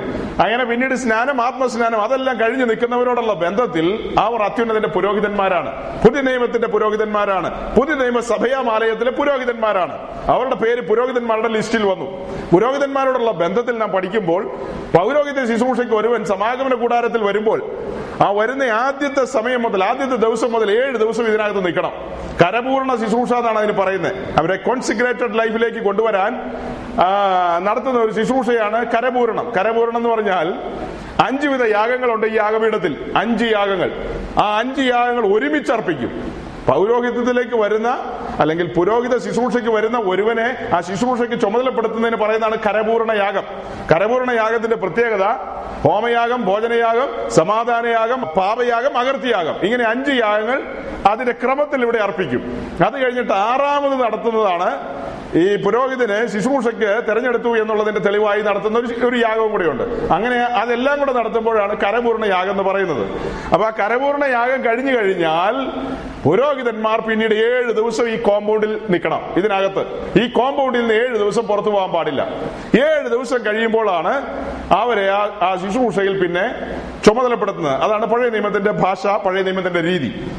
അങ്ങനെയെങ്കിൽ പുതിയ നിയമത്തിലേക്ക് വരുമ്പോൾ ഏഴ് ദിവസം അവർ ആ കോമ്പൗണ്ടിൽ നിന്നെന്ന് പറഞ്ഞാൽ നമ്മളെ സംബന്ധിച്ച് നാമും പൗരോഹിത്യത്തിലേക്ക് വരികയാണ്. രക്ഷിക്കപ്പെട്ട് സ്നാനപ്പെട്ട് കഴിയുമ്പോൾ നമ്മെ പൗരോഹിത്യത്തിലേക്ക് കൊണ്ടുവന്നു. നാം ഓരോരുത്തരും ആൺ പെൺ വ്യത്യാസമന്യേ നാം പുതിയ നിയമ സഭയാം ആലയത്തിലെ പുരോഹിതന്മാരാകുന്നു. ആ പുരോഹിതന്മാരായ നാം ഈ കോമ്പൗണ്ടിലേക്ക് കയറി വന്നു കഴിഞ്ഞാൽ ഏഴ് ദിവസം ഇവിടെ ഈ കോമ്പൗണ്ട് വിട്ട് എന്ത് ചെയ്യരുത്? പുറത്തു പോകരുത്. എന്ന് പറഞ്ഞാൽ ഏഴു ദിവസം എന്ന് പറഞ്ഞാൽ ഏഴ് എന്ന് പറഞ്ഞാൽ ഏഴ് എന്താ നമ്മൾ പഠിപ്പിക്കുമ്പോൾ നമ്മൾ മനസ്സിലാക്കുന്ന ഏത് രീതിയിലായിരിക്കും ഏഴെന്ന് പറഞ്ഞാൽ? ഏഴ് പൂർണതയെ കാണിക്കുന്നു. എന്ന് പറഞ്ഞാൽ അർത്ഥം മുഴു ആയുസും ഈ കോമ്പൗണ്ടിൽ തന്നെ ആയിരിക്കണമെന്ന്. ഏഴ് ദിവസം ഈ കോമ്പൗണ്ടിൽ തന്നെ ആയിരിക്കണം. അതുപോലെ ഒരു ഏഴിന്റെ കാര്യം പറഞ്ഞാൽ ഇവർ മിശ്രമിൽ നിന്ന് പുറപ്പെട്ടു. പുറപ്പെട്ട പുറപ്പെട്ടത് സന്ധ്യ കഴിഞ്ഞ സമയത്താണ്. സന്ധ്യ കഴിഞ്ഞപ്പോഴാണ് പെസക പെസക ആചരിച്ച് അവിടെ നിന്ന് പോരാൻ നേരത്ത് അപ്പം ചുടാനായിട്ട് കലക്കി വെച്ച മാവ് പുളിച്ചിട്ട് പോലുമില്ല. ആ മാവിന്റെ കലവുമായിട്ടാണ് ഇവർ മിശ്രയം വിട്ട് ഓടുന്നത്. ഓടുന്ന ഓട്ടം എന്ന് പറഞ്ഞാൽ വല്ലാത്ത ഓട്ടം തന്നെയാണ് കേട്ടോ അത്. തിടുക്കത്തോടെ ഈ കലവും പിടിച്ചുകൊണ്ടാണ് ഓടുന്നത് അല്ലേ? അടുത്ത ദിവസം ഇങ്ങനെ അവിടെ നിന്ന് പുറപ്പെട്ടു വരുമ്പോ ഈ മാവ് പുളിച്ചിട്ടില്ല. ആ പുളിക്കാത്ത മാവ് കൊണ്ടാണ് അന്ന് സന്ധിക്ക് അവർ എന്ത് ചെയ്തത്? അപ്പം ചുട്ടത്. പുളിക്കാത്ത മാവ് കൊണ്ട് നിങ്ങൾ അപ്പം ചുട്ടിട്ടുണ്ടോ? നിങ്ങളാരും അങ്ങനെ ചുടുന്നു എനിക്ക് തോന്നുന്നില്ല. അത്ര പോഷന്മാരാണോ നിങ്ങൾ? പുളിക്കാത്ത മാവ് കൊണ്ട് അപ്പം ചുട്ട് കഴിഞ്ഞാൽ എങ്ങനെ ഇരിക്കും അത്? എങ്ങനെ ഇരിക്കും? ഇവിടെയും ഇല്ല പുളിച്ച മാവ് കൊണ്ട് അപ്പം ചുട്ട് കഴിഞ്ഞാൽ നല്ല സോഫ്റ്റ് ആയിരിക്കും നല്ല കുഴി കുഴി ഏ തുളയൊക്കെയുള്ള ഇങ്ങനെ ഒരു മൂന്ന് വിരൽ വെച്ച് കഴിഞ്ഞാൽ ഇങ്ങനെ ഇങ്ങനെ ഒടിച്ച് പറിച്ചെടുത്തിട്ട് കറിയൊന്നും വേണ്ട. നല്ല മയത്തിലിരിക്കുന്ന അപ്പം. ആ അപ്പം തിന്നാൻ നല്ല സ്വാദല്ലേ? നല്ല സുഖമല്ലേ? ആ പക്ഷെ ഈ പെസകായോടുള്ള വേദത്തിൽ ചുട്ട അപ്പം എങ്ങനെയുള്ള അപ്പോ പുളിപ്പില്ലാത്ത അപ്പം പുളിക്കാൻ സമയം കൊടുത്തില്ലെന്ന്. പുളിക്കാനുള്ള സമയം കിട്ടിയില്ല. അതിനു മുമ്പ് കലവുമായിട്ട് ഓടേണ്ടി വന്നു. ഓടുന്ന വഴിക്കാണ് അപ്പം ചുട്ട് തിന്നത് ആ അപ്പോ എങ്ങനെ ഇരിക്കും റബ്ബർ പോലെ ഇരിക്കും. അതാണ് അതിന്റെ വാക്ക് പറഞ്ഞ. അല്ലേ? അങ്ങോട്ട് എറിഞ്ഞു കഴിഞ്ഞാൽ അത് എന്ത് ചെയ്യും? ഇങ്ങോട്ട് തിരിച്ചു വരും. ആ സൈസ് റബ്ബർ പോലെ ഇരിക്കും. ആ അപ്പം എങ്ങനെയാ തിന്നേണ്ടത്? ഈ പെസകായിക്ക് അറുത്ത ആ ആടിന്റെ മാംസം തീയിൽ ചുട്ട് ആ മാംസം തീയിൽ ചുട്ട് തിന്നണം. കൂട്ടത്തിൽ തിന്നേണ്ട അപ്പമാണ് പുളിപ്പില്ലാത്ത അപ്പം. ആ മാംസത്തിന്റെ കൂടെ തിന്നേണ്ടത് കയ്പ് ചീര. എങ്ങനെയുണ്ട്? കയ്പ് ചീരയോട് കൂടിയാണ് ഈ മാംസം തിന്നേണ്ടത്. കയ്പ് ചീരയോടുകൂടി. അപ്പൊ കയ്പ് ചീര എന്താന്നൊക്കെ ഇനി പറയേണ്ടി വരും. സമയമില്ല. പറഞ്ഞത് ഈ പുളിപ്പില്ലാത്ത അപ്പം ഇവർ ഏഴ് ദിവസം തിന്നണം. ഈ പുളിപ്പില്ലാത്ത അപ്പം എത്ര ദിവസം തിന്നേണ്ടത്? ഏഴ് ദിവസം തിന്നണം. ആ പുളിപ്പില്ലാത്ത അപ്പം കാണിക്കുന്നത് പുളിപ്പ് കാണിക്കുന്നത് പഴയ നിയമത്തിലെല്ലാം പുളിപ്പ് എന്ന് പറയുന്ന രണ്ട് കാര്യത്തെയാ. ഒന്ന് ഉപദേശ പെശക്. പഴയ നിയമം പുളിപ്പ് പുളിപ്പ് എന്ന് പറയും. നമ്മളത് പുതിയ നിയമത്തിൽ എങ്ങനെ വിവക്ഷിക്കും?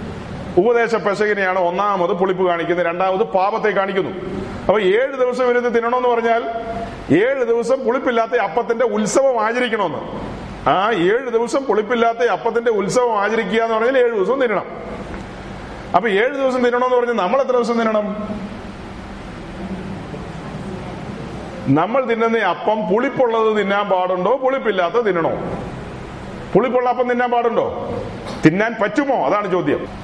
പുളിപ്പുള്ള അപ്പം നല്ല മയമുള്ള മാർദ്ദവമുള്ള ആയ അപ്പം നമുക്ക് തിന്നാൻ അനുവാദം ഉണ്ടോ എന്നാണ് എന്റെ ചോദ്യം. ഉറങ്ങിപ്പോയോ? ഇപ്പൊ ഞാൻ രണ്ടു ദിവസമായി ഇവിടെ നിന്ന് പറയുന്നുണ്ട് മയമുള്ള അപ്പമായിട്ട് തോന്നുന്നുണ്ടോ? പക്ഷെ ഇവിടെ ഒന്നും അങ്ങനെ തനിനിറം വെളിപ്പെട്ടില്ല ഇതുവരെ. ഏ? തനിനിറത്തിന്റെ മെസ്സേജുകൾ ഇഷ്ടം പോലെ കിടപ്പുണ്ട്. അത് കേൾക്കുമ്പോ ആ പുള്ളിയാണോ ഈ പുള്ളി എന്ന് ഓർത്തു. ഭയങ്കര കുഞ്ഞാടായി പോയി ഇവിടെ വന്നപ്പോ. കുഞ്ഞാടൊന്നുമല്ല അതിന്റെ രീതിയിൽ കാര്യങ്ങൾ കൈകാര്യം ചെയ്യുമ്പോണ്ടല്ലോ നടുങ്ങിപ്പോവും. അപ്പൊ ഏഴു ദിവസം നമ്മൾ എന്ത് തിന്നണം? പുളിപ്പില്ലാത്ത അപ്പം തിന്നണം നമ്മുടെ അതിർത്തിയിലോ നമ്മുടെ വീട്ടിലോ നമ്മൾ നമ്മുടെ വ്യക്തിപരമായ ജീവിതത്തിലോ യാതൊരു പുളിപ്പും പാടില്ല. മൂന്ന് സ്ഥലമാണ് പറയുന്നത് ഒന്ന് നമ്മുടെ അതിർത്തിക്കകം. രണ്ട് നമ്മുടെ കുടുംബത്തോടുള്ള ബന്ധത്തിൽ. മൂന്ന് വ്യക്തിപരമായ ജീവിതത്തിൽ. ഒന്നും എന്ത് പാടില്ല. യാതൊരു പുളിപ്പും പാടില്ല. എന്ന് പറഞ്ഞാൽ ഉപദേശ പെശക് ഒന്നും പാടില്ല. നമ്മൾ സുവിശേഷം വായിക്കുമ്പോൾ കർത്താവ് ഒരു ഉപമ പറയുന്നുണ്ട്. ആ ഉപമയിൽ ഇങ്ങനെ പറയുന്നുണ്ട്. ഒരു സ്ത്രീ മൂന്ന് പറ മാവിലേക്ക് അല്പം എന്തൊഴിച്ചു? പുളിമാവ് ഒഴിച്ചു. പുളിമാവ് ചേർത്തു. അപ്പോൾ അത് എന്ത് ചെയ്തു? അത് മുഴുവൻ പുളിച്ചു പോയി. അപ്പോ ഒരു ഉപദേശ പെശക്. ഇന്ന് രാവിലെ ദേവദാസനും ഞാനും ചായയൊക്കെ കുടിച്ചോണ്ടിരുന്നപ്പോ നമ്മുടെ നാട്ടിലുള്ള ഒരു വിദ്വാൻ കൊച്ചൻ ഒരു ചെറുപ്പക്കാരൻ ഇങ്ങനെ പറയാണ് അത് ഞങ്ങൾ ഇങ്ങനെ കേട്ടു നോക്കി.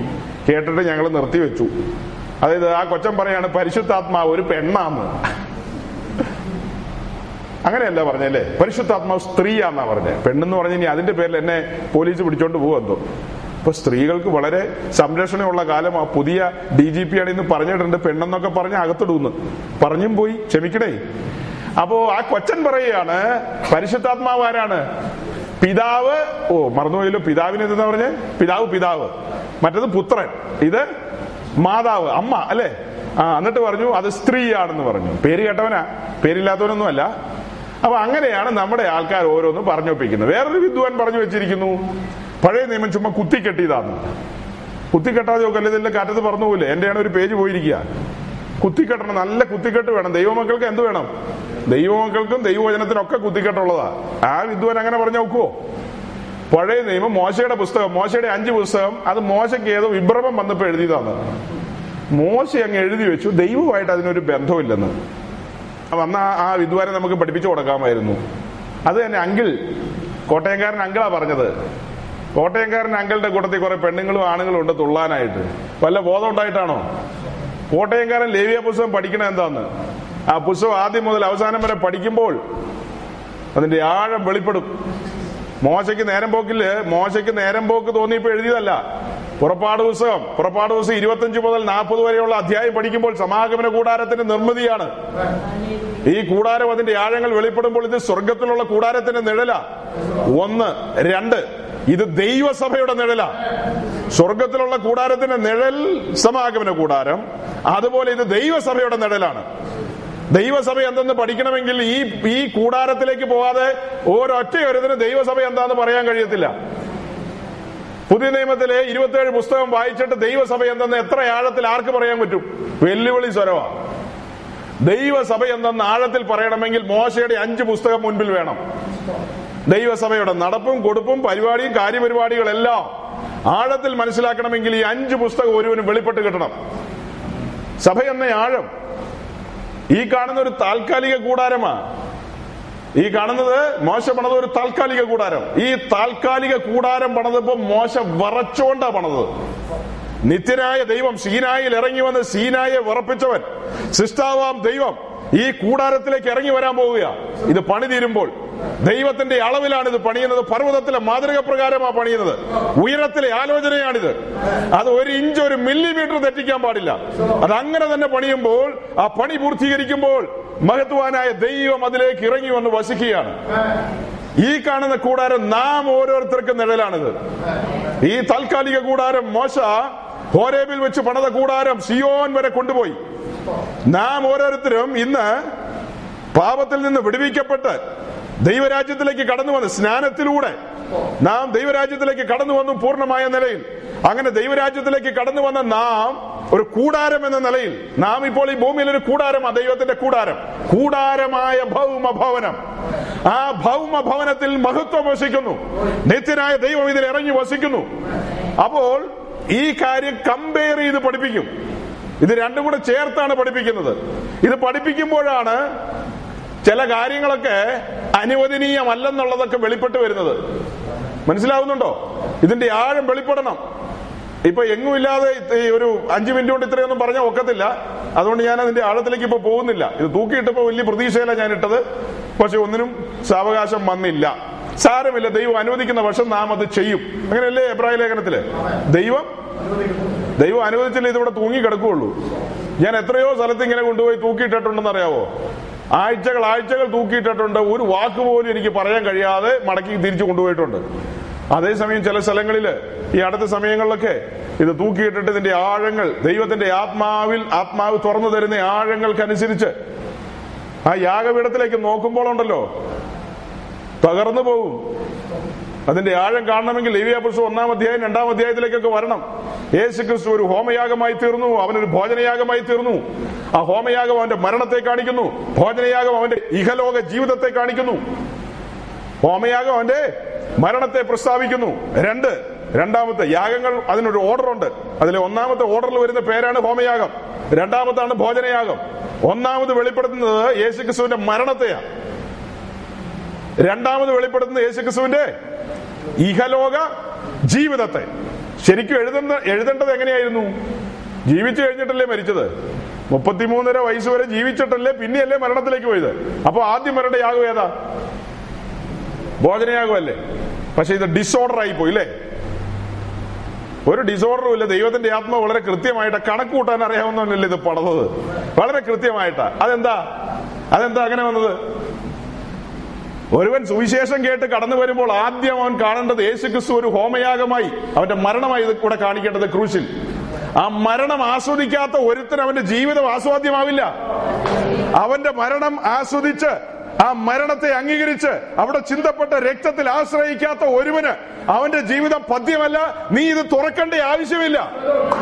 നിനക്ക് ഇതുമായിട്ടൊരു ബന്ധമില്ല.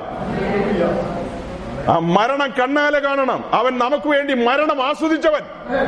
അവൻ നമുക്ക് വേണ്ടി മരണം ആസ്വദിച്ചവൻ. ആ മരണം നീ കണ്ണാലെ കാണണം. അത് കണ്ണാലെ കണ്ടിട്ട് അകത്തേക്ക് വന്നാ മതി. ശ്രദ്ധിക്കണം. ഈ കാണുന്ന കൂടാരത്തിൽ ഇതിനകത്ത് അനേക ഉപകരണങ്ങളുണ്ട്. ആ ഉപകരണങ്ങളിൽ ഏറ്റവും വലിപ്പമുള്ള ഉപകരണം ഈ യാഗപീഠമാണ്. അഞ്ചടി പൊക്കമാണ് ഏതാണ്ട് ഈ പൊക്കം വരും. എന്ന് പറഞ്ഞാൽ ഈ കൂടാരത്തിൽ ഏറ്റവും വിലപിടിപ്പുള്ളതാണ് യാഗപീഠം. അതിന്റെ അതിപരിശുദ്ധ സ്ഥലത്ത് പെട്ടകമുണ്ട്. അതും മഹത്തായ കാര്യം തന്നെ. തർക്കമൊന്നുമില്ല. പക്ഷെ യാഗപീഠത്തിന് വലിയ വിലയാണ്. ആ യാഗപീഠം അവിടെ ഇല്ലായിരുന്നെങ്കിൽ ഇതിനകത്തേക്ക് ഒരു വഴിയില്ല. ഇതിനകത്തേക്ക് വരണമെങ്കിൽ കയ്യിൽ എന്ത് വേണം? രക്തം വേണം. രക്തം വേണം. രക്തവുമായിട്ടല്ലാതെ ഇതിന്റെ അതിപരിശുദ്ധ സ്ഥലത്തേക്ക് ഒരുവന് വരാൻ പറ്റത്തില്ല. വരാൻ പറ്റുമോ? വന്നാൽ പുകഞ്ഞു പോകും ഇതിന്റെ അതിപരിശുദ്ധ സ്ഥലത്തേക്ക് ഒരുവന് വരണമെങ്കിൽ കയ്യിൽ രക്തം വേണം. കയ്യിൽ രക്തമില്ലാതെ ഒരു പുരോഹിതനും അകത്തേക്ക് വരാൻ പറ്റത്തില്ല. ആ യാഗം നടന്നത് യാഗപീഠത്തിലാ. യാഗപീഠത്തിൽ യാഗം നടന്ന് യാഗമൃഗത്തിന്റെ രക്തവുമായിട്ടാണ് അകത്തേക്ക് പോകേണ്ടത്.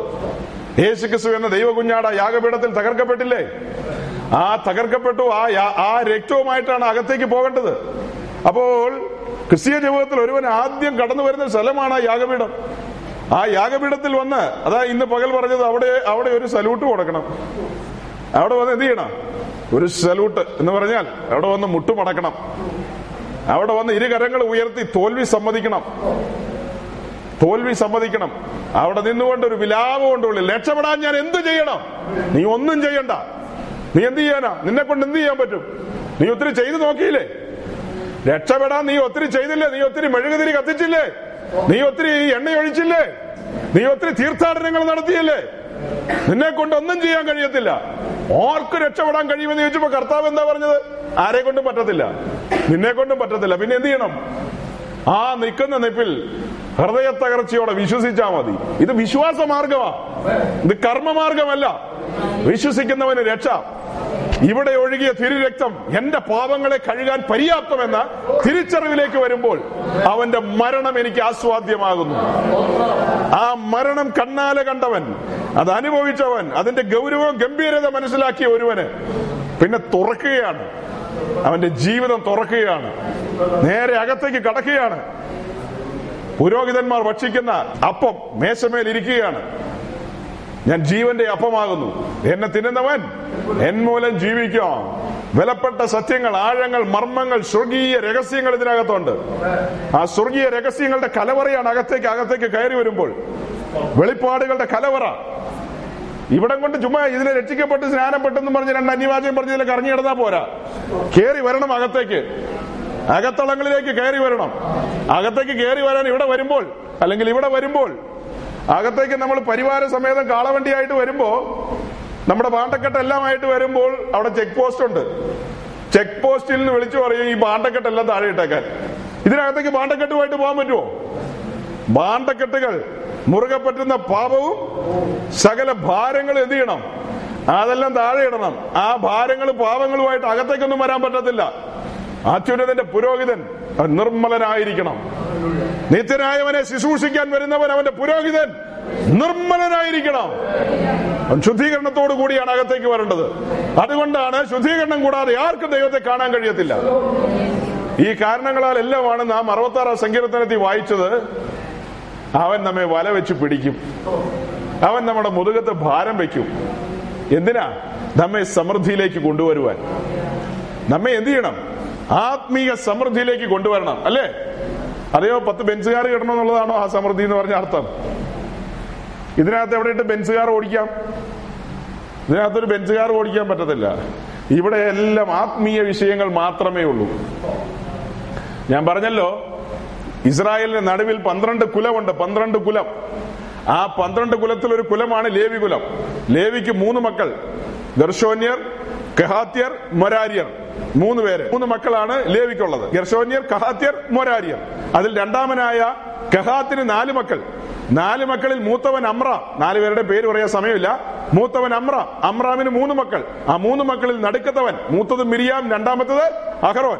ആ അഹറോനും പുത്രന്മാർക്കും മാത്രമേ ഇതിനകത്ത് ശുശ്രൂഷിക്കാൻ പെർമിറ്റുള്ളൂ ഇതിന്റെ വിശുദ്ധ സ്ഥലത്ത് അഹറോന്റെ പുത്രന്മാർ നിന്ന് ശുശ്രൂഷിക്കും. അതിപരിശുദ്ധ സ്ഥലത്ത് അഹ്റോൻ വർഷത്തിൽ ഒരിക്കൽ കടന്നു പോകും അപ്പോൾ ഇവിടെ പുരോഹിതന്മാർ കടന്നു വന്ന് ശുശ്രൂഷിക്കുമ്പോൾ മനസ്സിലാക്കണം ഈ കൂടാരവുമായി ഇസ്രായേൽ യാത്ര ചെയ്യുമ്പോൾ പാളയം നീങ്ങുകയാണ്. ഇസ്രായേൽ പാളയം മുന്നോട്ട് നീങ്ങുന്നു. ആ നീങ്ങുന്നത് മരുഭൂമിയിലൂടെയാണ്. മരുഭൂമിയിലൂടെ അവർ മുൻപോട്ട് നീങ്ങുമ്പോൾ ചില സ്ഥലത്ത് ചെല്ലുമ്പോൾ മേഘം നിൽക്കും. മേഘം നിൽക്കുമ്പോൾ അവിടെ കൂടാരം അടിക്കും. മേഘം നിൽക്കുമ്പോൾ അവിടെ എന്ത് ചെയ്യും? കൂടാരം അടിക്കും. ആ കൂടാരം അടിച്ചിട്ട് പിന്നെ അതിനകത്ത് ശുശ്രൂഷകൾ ഈ പറഞ്ഞതുപോലെയുള്ള ശുശ്രൂഷകൾ നടക്കും.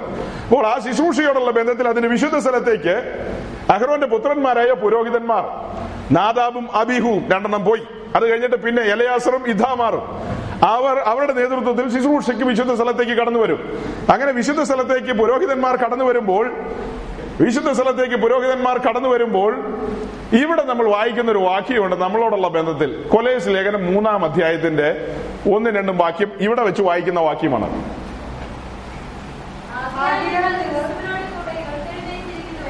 ആകയാൽ ക്രിസ്തുവിനോട് കൂടെ ഉയർത്തെഴുന്നേറ്റിരിക്കുന്നുവെങ്കിൽ, നിങ്ങൾ ക്രിസ്തുവിനോടുകൂടെ ഉയർത്തെഴുന്നേറ്റിരിക്കുന്നു എങ്കിൽ ബാക്കി വായിച്ചാൽ മതി. ഇല്ലേ വായിക്കേണ്ട കാര്യമുണ്ടോ? ക്രിസ്തുവിനോടുകൂടെ ഉയർത്തെഴുന്നേറ്റിരിക്കുന്നു. എങ്കിൽ ആ ക്രിസ്തു ദൈവത്തിന്റെ വലത്തുഭാഗത്ത് ഇരിക്കുന്നിടമായി ഉയരത്തിലുള്ളതായി ക്രിസ്തു ദൈവത്തിന്റെ വലഭാഗത്ത് ഇരിക്കുന്നിടമായ ഉയരത്തിലുള്ളത് മാത്രം അന്വേഷിക്കുക. അപ്പൊ പുരോഹിതനോട് പറയുകയാണ് പുരോഹിതൻ ഇതിനകത്തേക്ക് കടന്നു വന്നു. ഇനി ഒരു നിമിഷം ഈ പടത്തിലേക്ക് ഒന്ന് നോക്കുക. അപ്പൊ പുരോഹിതൻ ഇതിനകത്തേക്ക് ശുശ്രൂഷയ്ക്ക് കടന്നു വരികയാണ്. ഈ കാണുന്ന കൂടാരം ഈ കൂടാരത്തിന് ഇങ്ങനെ മേൽമൂടിയായിട്ട് ഇവിടെ നാല് മൂടുവിരിയുണ്ട്. നമ്മുടെ പടത്തിൽ അതൊന്നുമില്ല. പടം ഒട്ടും സെറ്റപ്പ് ആയിട്ടില്ല. മേൽമൂടിയൊക്കെ കാണിക്കണം.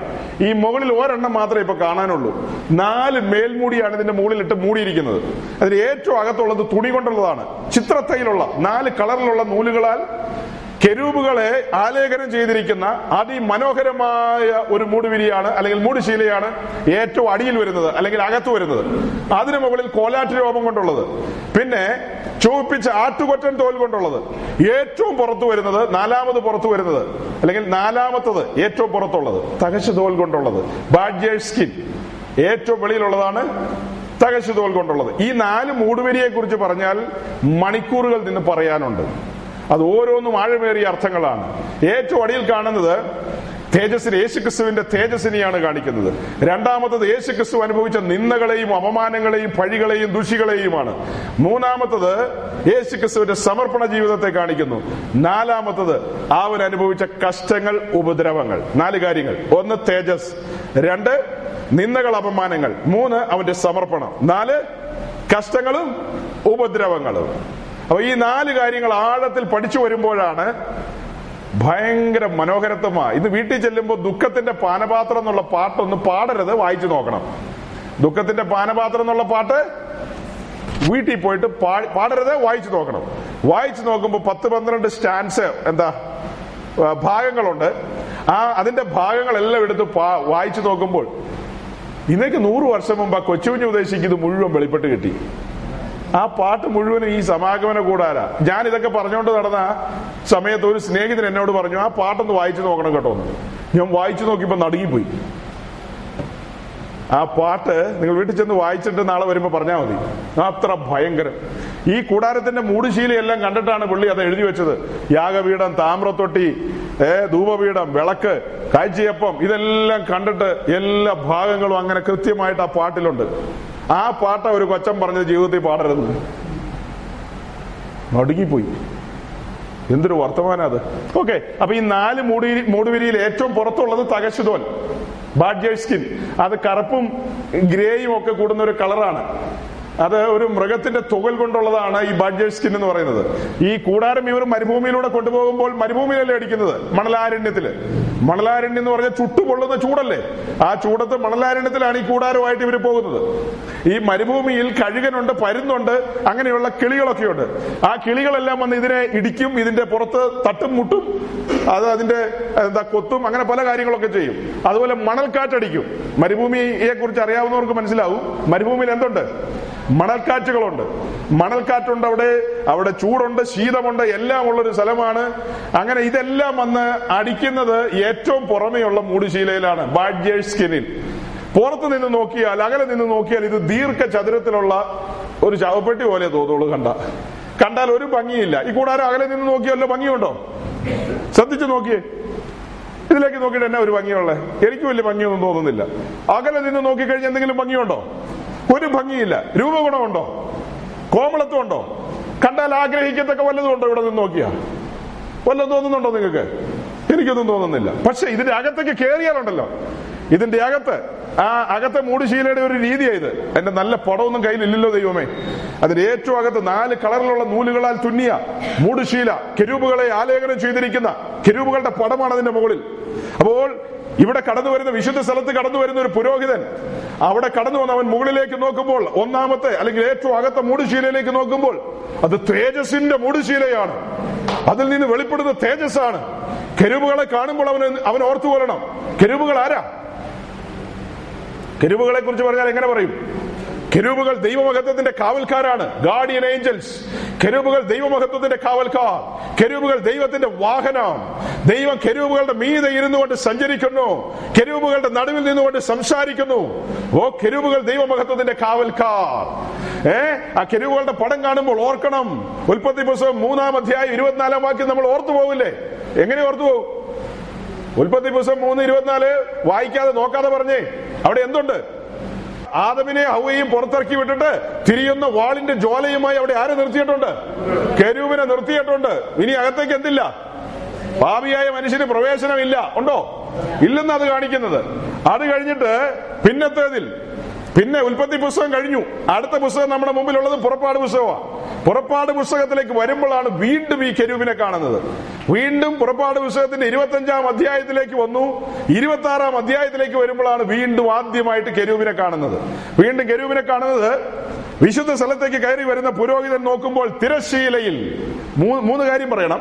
ഒന്ന് പ്രാകാരമറശീല കൂടാരമറശീല തിരശീല മൂന്ന് കാര്യം. ഇത് മൂന്നും ചിന്തിപ്പോയി. പ്രാകാരമറശീല കൂടാരമറശീല തിരശീല. ഇതാണ് വേർപാടിന്റെ നടുച്ചുമരുകൾ നമ്മുടെ മുമ്പിൽ നിൽക്കുക. ഈ തിരശീലേക്ക് നോക്കുമ്പോൾ പുരോഹിതൻ എന്താ കാണുന്നത്? കെരൂപിന്റെ പടം കണ്ടാൽ എന്തോ ഓർത്തുകൊള്ളണം? തിരിയുന്ന വാളിന്റെ ജ്വാലയുമായി നിൽക്കുന്ന കെരൂപിനെയാണ് അവൻ ഓർക്കുന്നത്. ഇതിനകത്ത് ആരുണ്ട്? മഹത്വാൻ. ആദമനോട് സംസാരിച്ചവൻ ഇതിനകത്തുണ്ട്. അടുക്കാൻ പാടില്ല. വിശുദ്ധിയിൽ ഭയങ്കരൻ. പരമപരിശുദ്ധൻ. അതാണ് കെരുവ് വിളിച്ചു പറയുന്നത്. രക്തം കൂടാതെ പ്രവേശനമില്ല. രക്തം കൂടാതെ ഒരുവനും അകത്തേക്ക് പ്രവേശനമില്ല. ഇതുപോലെ തന്നെയാണ് അകത്തെ മേൽമൂടി. ഏറ്റവും അകത്ത് വിരിച്ചിട്ടിരിക്കുന്ന തുണി കൊണ്ടുള്ള മേൽമൂടി. നാല് കളറിലുള്ള നൂലുകൾ കൊണ്ട് തുന്നിയത്. കിരുവുകളുടെ പടമുള്ള ആ മേൽമൂടി. അപ്പോൾ അവിടെ വരുന്ന പുരോഹിതൻ മുകളിലേക്ക് നോക്കുമ്പോൾ ദൈവ മഹത്വം അവന് മനസ്സിലാകുന്നത്. വെളിപ്പാടുകളാണ് അവന്റെ മുമ്പിൽ വരുന്നത്. ഉയരത്തിലെ കാഴ്ചകളാണ് വെളിപ്പെടുന്നത്. ദൈവത്തിന്റെ മഹത്വം തേജസ് വെളിപ്പെടുകയാണ്. അതേസമയം നേരെ കീഴോട്ട് നോക്കിയാലോ? താഴെ എന്താ ഉള്ളത്? ഈ കൂടാരം അടിച്ചുകൊണ്ട് പോകുന്നത് എവിടെയാന്നാ പറഞ്ഞത്? മരുഭൂമിയിൽ. മരുഭൂമിയിൽ എന്താ ഉള്ളത്? മണൽ. നേരെ കീഴോട്ട് നോക്കിക്കഴിഞ്ഞാൽ പുരോഹിതൻ എന്ത് കാണും? മണൽ കണ്ടിട്ട് കാര്യം? അപ്പോ അവിടെ വരുന്ന പുരോഹിതനോട് പറയാണ് ആകയാൽ നിങ്ങൾ ക്രിസ്തുവിനോട് കൂടെ ഉയർത്തെഴുന്നേറ്റിരിക്കുന്നു എങ്കിൽ നീ അവന്റെ പുരോഹിതനാ. പാപസംബന്ധമായി മരിച്ച നമ്മെ തന്റെ ബലിയാൽ തന്റെ യാഗത്താൽ ഉയർപ്പിച്ചു. സ്നാനത്തിൽ സ്നാനക്കുളത്തിൽ നമ്മെ അടക്കിയപ്പോൾ അടുത്ത ക്ഷണത്തിൽ പരിശുദ്ധാത്മാവ് യേശു ക്രിസ്തുവിനെ ഉയർപ്പിച്ച പോലെ നമ്മയും അവിടെ നിന്ന് ഉയർപ്പിച്ചു.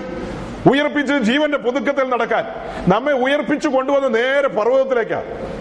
ഈ സ്നാനത്തെ കുറിച്ച് ആഴത്തിൽ പഠിപ്പിക്കുമ്പോഴൊരു വിഷയം അത് നമ്മൾ പലർക്കും മനസ്സിലാകാത്ത ഒരു കാര്യമാണ്. അതുകൊണ്ടാണ് പലരും ആ വിഷയത്തിലൊക്കെ മിസ്റ്റേക്ക് ചെയ്ത് കൂട്ടിക്കൊണ്ടിരിക്ക കൂട്ടിക്കൊണ്ടിരിക്കുന്നത് ഇപ്പോ. നാം സ്നാനത്തിലേക്ക് വരുമ്പോൾ ആ സ്നാനം എന്ന് പറയുന്ന ജലക്കലറ അതൊരു കല്ലറയാണ്. ഒരു ഫ്യൂണറൽ സർവീസാണ് അവിടെ നടക്കുന്നത്. ആദാമിന്റെ മകനെ അവിടെ അടക്കുകയാണ്. ആ അടക്കുന്ന സ്ഥലത്ത് അടക്കി കഴിഞ്ഞാൽ ആ സ്നാനം എന്ന് പറയുന്നത് ചെങ്കടൽ കടന്നത് സ്നാനത്തിനൊരു മുൻകുറി. ചെങ്കടൽ കടന്ന് നേരെ അവർ വരുന്നത് മാറായും ഒന്ന് രണ്ട് ചെറിയ സ്ഥലങ്ങളും കഴിഞ്ഞ് നേരെ വരുന്നതാണ് ഹോരേബിലേക്ക്. നമ്മെ സംബന്ധിച്ച് അങ്ങനെ കറങ്ങി നടക്കാൻ ആത്മീയ വിഷയമാണ് നമ്മൾ പറയുന്നത്. അവർ നടന്ന് നടന്നാണ് ഹോരേബി വന്നത്. നമ്മളെ സംബന്ധിച്ച് സ്നാനക്കുളത്തിൽ നിന്ന് പൊങ്ങുന്നത് ഹോരേബിലേക്കാണ് സ്നാനക്കുളത്തിൽ നമ്മൾ നേരെ പൊങ്ങുന്നത് സ്വർഗതലത്തിലേക്കാണ് ഹെവൻലി റലംസിലേക്കാണ് ഉയരത്തിലേക്കാണ് പർവതത്തിലേക്കാണ്. പിന്നെ പർവതത്തിലെ ആലോചന പ്രകാരം മാത്രമേ ജീവിക്കാൻ പറ്റത്തുള്ളൂ. അതുകൊണ്ടാണ് ഞങ്ങൾ പറയുന്നത് ആലോചിച്ചിട്ട് സ്നാനപ്പെട്ടാ മതി. ഒരു തിടുക്കവും ഇല്ല. സ്നാനപ്പെട്ടത് പരമാർത്ഥമാണെങ്കിൽ നേരെ ഹോരേബിന്റെ അനുഭവത്തിലേക്ക് ഹോരേബിന്റെ അനുഭവത്തിലേക്ക് ഉയരത്തിലെ അനുഭവത്തിലേക്ക് ദൈവിക കാര്യപരിപാടിയിലേക്കാണ് വരുന്നത്. രണ്ടുപേർ തങ്ങളിൽ ഒത്തിട്ട് ഇനി നടക്കാൻ പറ്റത്തുള്ളൂ. ഇതെല്ലാം പറഞ്ഞിട്ടാണ് സ്നാനപ്പെടുത്തുന്നത്. താല്പര്യമുണ്ടോ? പിന്നെ ലോകത്തിന്റെ ക്രമം അവിടെ പറ്റുമോ? സ്നാനപ്പെട്ട് നേരെ പർവതത്തിലേക്ക് വന്നാൽ പർവതത്തിലെ മാതൃക പ്രകാരം ഇതെല്ലാം പണിയേണ്ടത്. നമുക്ക് ഇഷ്ടമുള്ള മരം കൊണ്ടൊന്നും പണിയാൻ പറ്റത്തില്ല. ഇഷ്ടമുള്ള അളവും പറ്റത്തില്ല. ഒരു കാര്യവും നടക്കത്തില്ല. ഈ കോമ്പൗണ്ടിലേക്ക് കയറിയത് പരമാർത്ഥമാണെങ്കിൽ നമ്മുടെ ഇട്ടങ്ങളെല്ലാം ഇവിടെ അടിയറ വെക്കണം. ഇവിടെ അടിയറ വെക്കണം. ഇതിനോടനുബന്ധിച്ച് ഒത്തിരി കാര്യം കൂടെ പറഞ്ഞു പോകാനുണ്ട്. അതെല്ലാം കേൾക്കുമ്പോൾ നമുക്ക് മനസ്സിലാവും. പ്രത്യേകിച്ച് തലയിലൊന്നും കൈവച്ച് ഇങ്ങനെ കുലുക്കുമൊന്നും വേണ്ട. അല്ലാതെ മനസ്സിലാവും. മനസ്സിലാകുന്നില്ല ഇപ്പൊ തന്നെ? ഇപ്പൊ തന്നെ മനസ്സിലാകുന്നില്ലേ? ഇനി തലയിൽ വെച്ചിട്ട് ഇങ്ങനെ കഴുത്തുപിടിക്കണോ വേണ്ട. അപ്പോ ഇതിനകത്തേക്ക് കടന്നു വരുന്ന പുരോഹിതൻ താഴേക്ക് നോക്കിയാൽ കീപ്പോട്ട് നോക്കിയാൽ താപ്പോട്ട് നോക്കിയാൽ എന്ത് കാണും? മണൽ കാണും. അതുകൊണ്ടാ പറയുന്നത് നിങ്ങൾ ഭൂമിയിലുള്ളത്? അന്വേഷിക്കരുത്. ഭൂമിയിലുള്ളതല്ല അന്വേഷിക്കേണ്ടത് പിന്നെ എവിടെയുള്ളതാ? ഉയരത്തിലുള്ളത് മാത്രം. അങ്ങനെയാണോ നമ്മുടെ വണ്ടി ഇപ്പൊ ഓടുന്നേ? പുതിയ നിയമത്തിന്റെ പുരോഹിതന്മാരെ ആ കഷ്ടം. അഹറോന്റെ പുത്രന്മാരായ പുരോഹിതന്മാരൊക്കെ ഇപ്പൊ സ്വർഗീയ സ്ഥലങ്ങളിൽ വിശ്രമ സ്ഥലത്തിരുന്നുകൊണ്ട് ഞെട്ടുകയായിരിക്കും. ഞങ്ങളൊക്കെ എത്ര സീരിയസ് ആയിട്ടാണ് ഇവിടെ വന്നത്? വിറച്ച് ഭയം നോക്കിയാ വന്നത്. ഇവന്മാർ എന്നെ ജോളി ടൈപ്പ് പാർട്ടികളാ. ദൈവത്തിന്റെ തോളത്ത് കൈയിടാൻ വരുന്ന പോലെ ഇവന്മാരുടെ പാട്ടും കൂത്തും പരിപാടിയും ഒക്കെ എന്ന് അവരവിടെ ഇരുന്ന് ചിന്തിച്ചു പോവില്ലേ? അല്ല ഞാൻ നിങ്ങളോട് ഒരു ചോദ്യം ചോദിക്കട്ടെ. ദൈവത്തിന്റെ കൃപ എന്നുള്ളതാണ് നമ്മൾ പറഞ്ഞു വരുന്നത്. ദൈവകൃപ എന്ന് പറയുന്നത് നമുക്ക് ഇതിനകത്തേക്ക് ഒരു പ്രവേശനം തന്നേ ഉള്ളൂ. ഈ അതിപരിശുദ്ധ സ്ഥലത്ത് വസിച്ച ദൈവം ചെറുതായി പോയോ? ദൈവത്തിന് വല്ല മാറ്റമുണ്ടോ? ദൈവത്തിന് വല്ല മാറ്റമുണ്ടോ? അവൻ ഇന്നലെയും ഇന്നും തന്റെ സ്വഭാവം ഒരിക്കലും തെറ്റിക്കുന്നില്ല ആ ദൈവത്തെ സേവിക്കാനാണ് നാം വന്നിരിക്കുന്നത്. അപ്പോൾ ഇങ്ങനെ പറഞ്ഞ് ഞാൻ അവസാനിപ്പിക്കും. ഇവിടെ വന്ന പുരോഹിതന്മാർ എപ്പോഴും എവിടെ നോക്കണം? ഉയരത്തിലേക്ക് എന്ന് പറഞ്ഞാൽ ദൈവമുഖത്തേക്ക് തന്നെ നോക്കണം. ദൈവമുഖത്തേക്ക് മാത്രം നോക്കി സഞ്ചരിക്കണം. അതിന് നമ്മിൽ പലരും ഈ ഒരു അന്തരീക്ഷത്തോട് ഇതുവരെ പൊരുത്തപ്പെട്ടിട്ടില്ല. നമ്മുടെ വിചാരം ഞങ്ങൾ കത്തോലിക്ക വിട്ടു വന്നു. നിങ്ങൾ ഉപദേശിമാർ എന്താന്ന് വെച്ചാൽ കാണിക്ക്? പാത്രം മുമ്പിൽ വരുമ്പോ പത്തോ നൂറോ ഇട്ടേക്കാം. അത്രേ ഉള്ളൂ നമ്മുടെ ചിന്ത. നമ്മുടെ ഉത്തരവാദിത്വം എന്താന്ന് നമുക്ക് മനസ്സിലായിട്ടുണ്ടോ? നാം ആരെന്ന് മനസ്സിലായിട്ടുണ്ടോ? ഇത് വല്ലതും മനസ്സിലാക്കിയെങ്കിൽ ഇത് മനസ്സിലാക്കിയ തലയെടുപ്പ് എങ്ങനെയായിരിക്കും? കണ്ണ് നിന്ന് പറിക്കരുന്ന് കണ്ണ് ഉയരത്തിൽ ആരിരിപ്പുണ്ട് പിതാവിന്റെ വലഭാഗത്ത് എന്റെ മണവാളിന് ഇരിപ്പുണ്ട്. എനിക്ക് വേണ്ടി പക്ഷപാതം ചെയ്യുന്ന ഒരുവൻ അവിടെ ഉണ്ട് എന്നെ ഓർത്ത് എന്നെ ഓർത്ത് യാഗപീഠത്തിൽ കയറിയവൻ. എന്നെ ഓർത്ത് ക്രൂശിയിൽ കയറിയവൻ. ഇനി എന്റെ ഒരുക്കം പൂർത്തിയാകാൻ പിതാവിന്റെ സന്നിധിയിൽ സദാ പക്ഷപാതം കഴിക്കുന്നവൻ. ഇതെല്ലാം ഓർക്കണ്ടേ ഇന്ന് രാത്രി. അഞ്ചു മിനിറ്റ് പോയാലും വേണ്ടില്ല. അഞ്ചു മിനിറ്റ്? അഞ്ചു മിനിറ്റ് അധികരിച്ചു പോയാലും കുഴപ്പമുണ്ടോ? എന്റെ പേര് കേസ് കൊടുക്കരുത്. ആ ഒരു ഉപദേശി ഇങ്ങനെ വന്നു. പക്ഷെ പുള്ളി അനുവദിച്ച സമയത്തേക്കാൾ കഴിഞ്ഞു പോയി എന്നൊന്നും പറയരുത്. കാരണം ഇതൊക്കെ പറഞ്ഞുകൊണ്ടിരിക്കുമ്പോ എങ്ങനെ നിർത്തിപ്പോകാൻ തോന്നും? ഒട്ട് പറ്റുമോ ഏ? രാവിളക്കോളം നമ്മൾ പറഞ്ഞില്ലേ? എന്താ ഒരു പാട്ടുണ്ടല്ലോ? രാവും പകലും ഗീതങ്ങൾ പാടി പവിത്ര ജീവിത ശോഭയെ. പിന്നെ അടുത്ത വരിയോ? ഇവിടെ ഒരു ചൂലേമി ഇല്ലാത്തോണ്ട് പാടണ്ട. ഓക്കെ. ചൂലേമികൾ പാടിക്കോ? അപ്പൊ ഈ പറഞ്ഞ കാര്യങ്ങൾ നിങ്ങൾക്ക് മനസ്സിലായോ സഹോദരങ്ങളെ? ഇതിന് മുമ്പ് ഞാൻ ഒന്ന് രണ്ട് കാര്യം പറഞ്ഞു.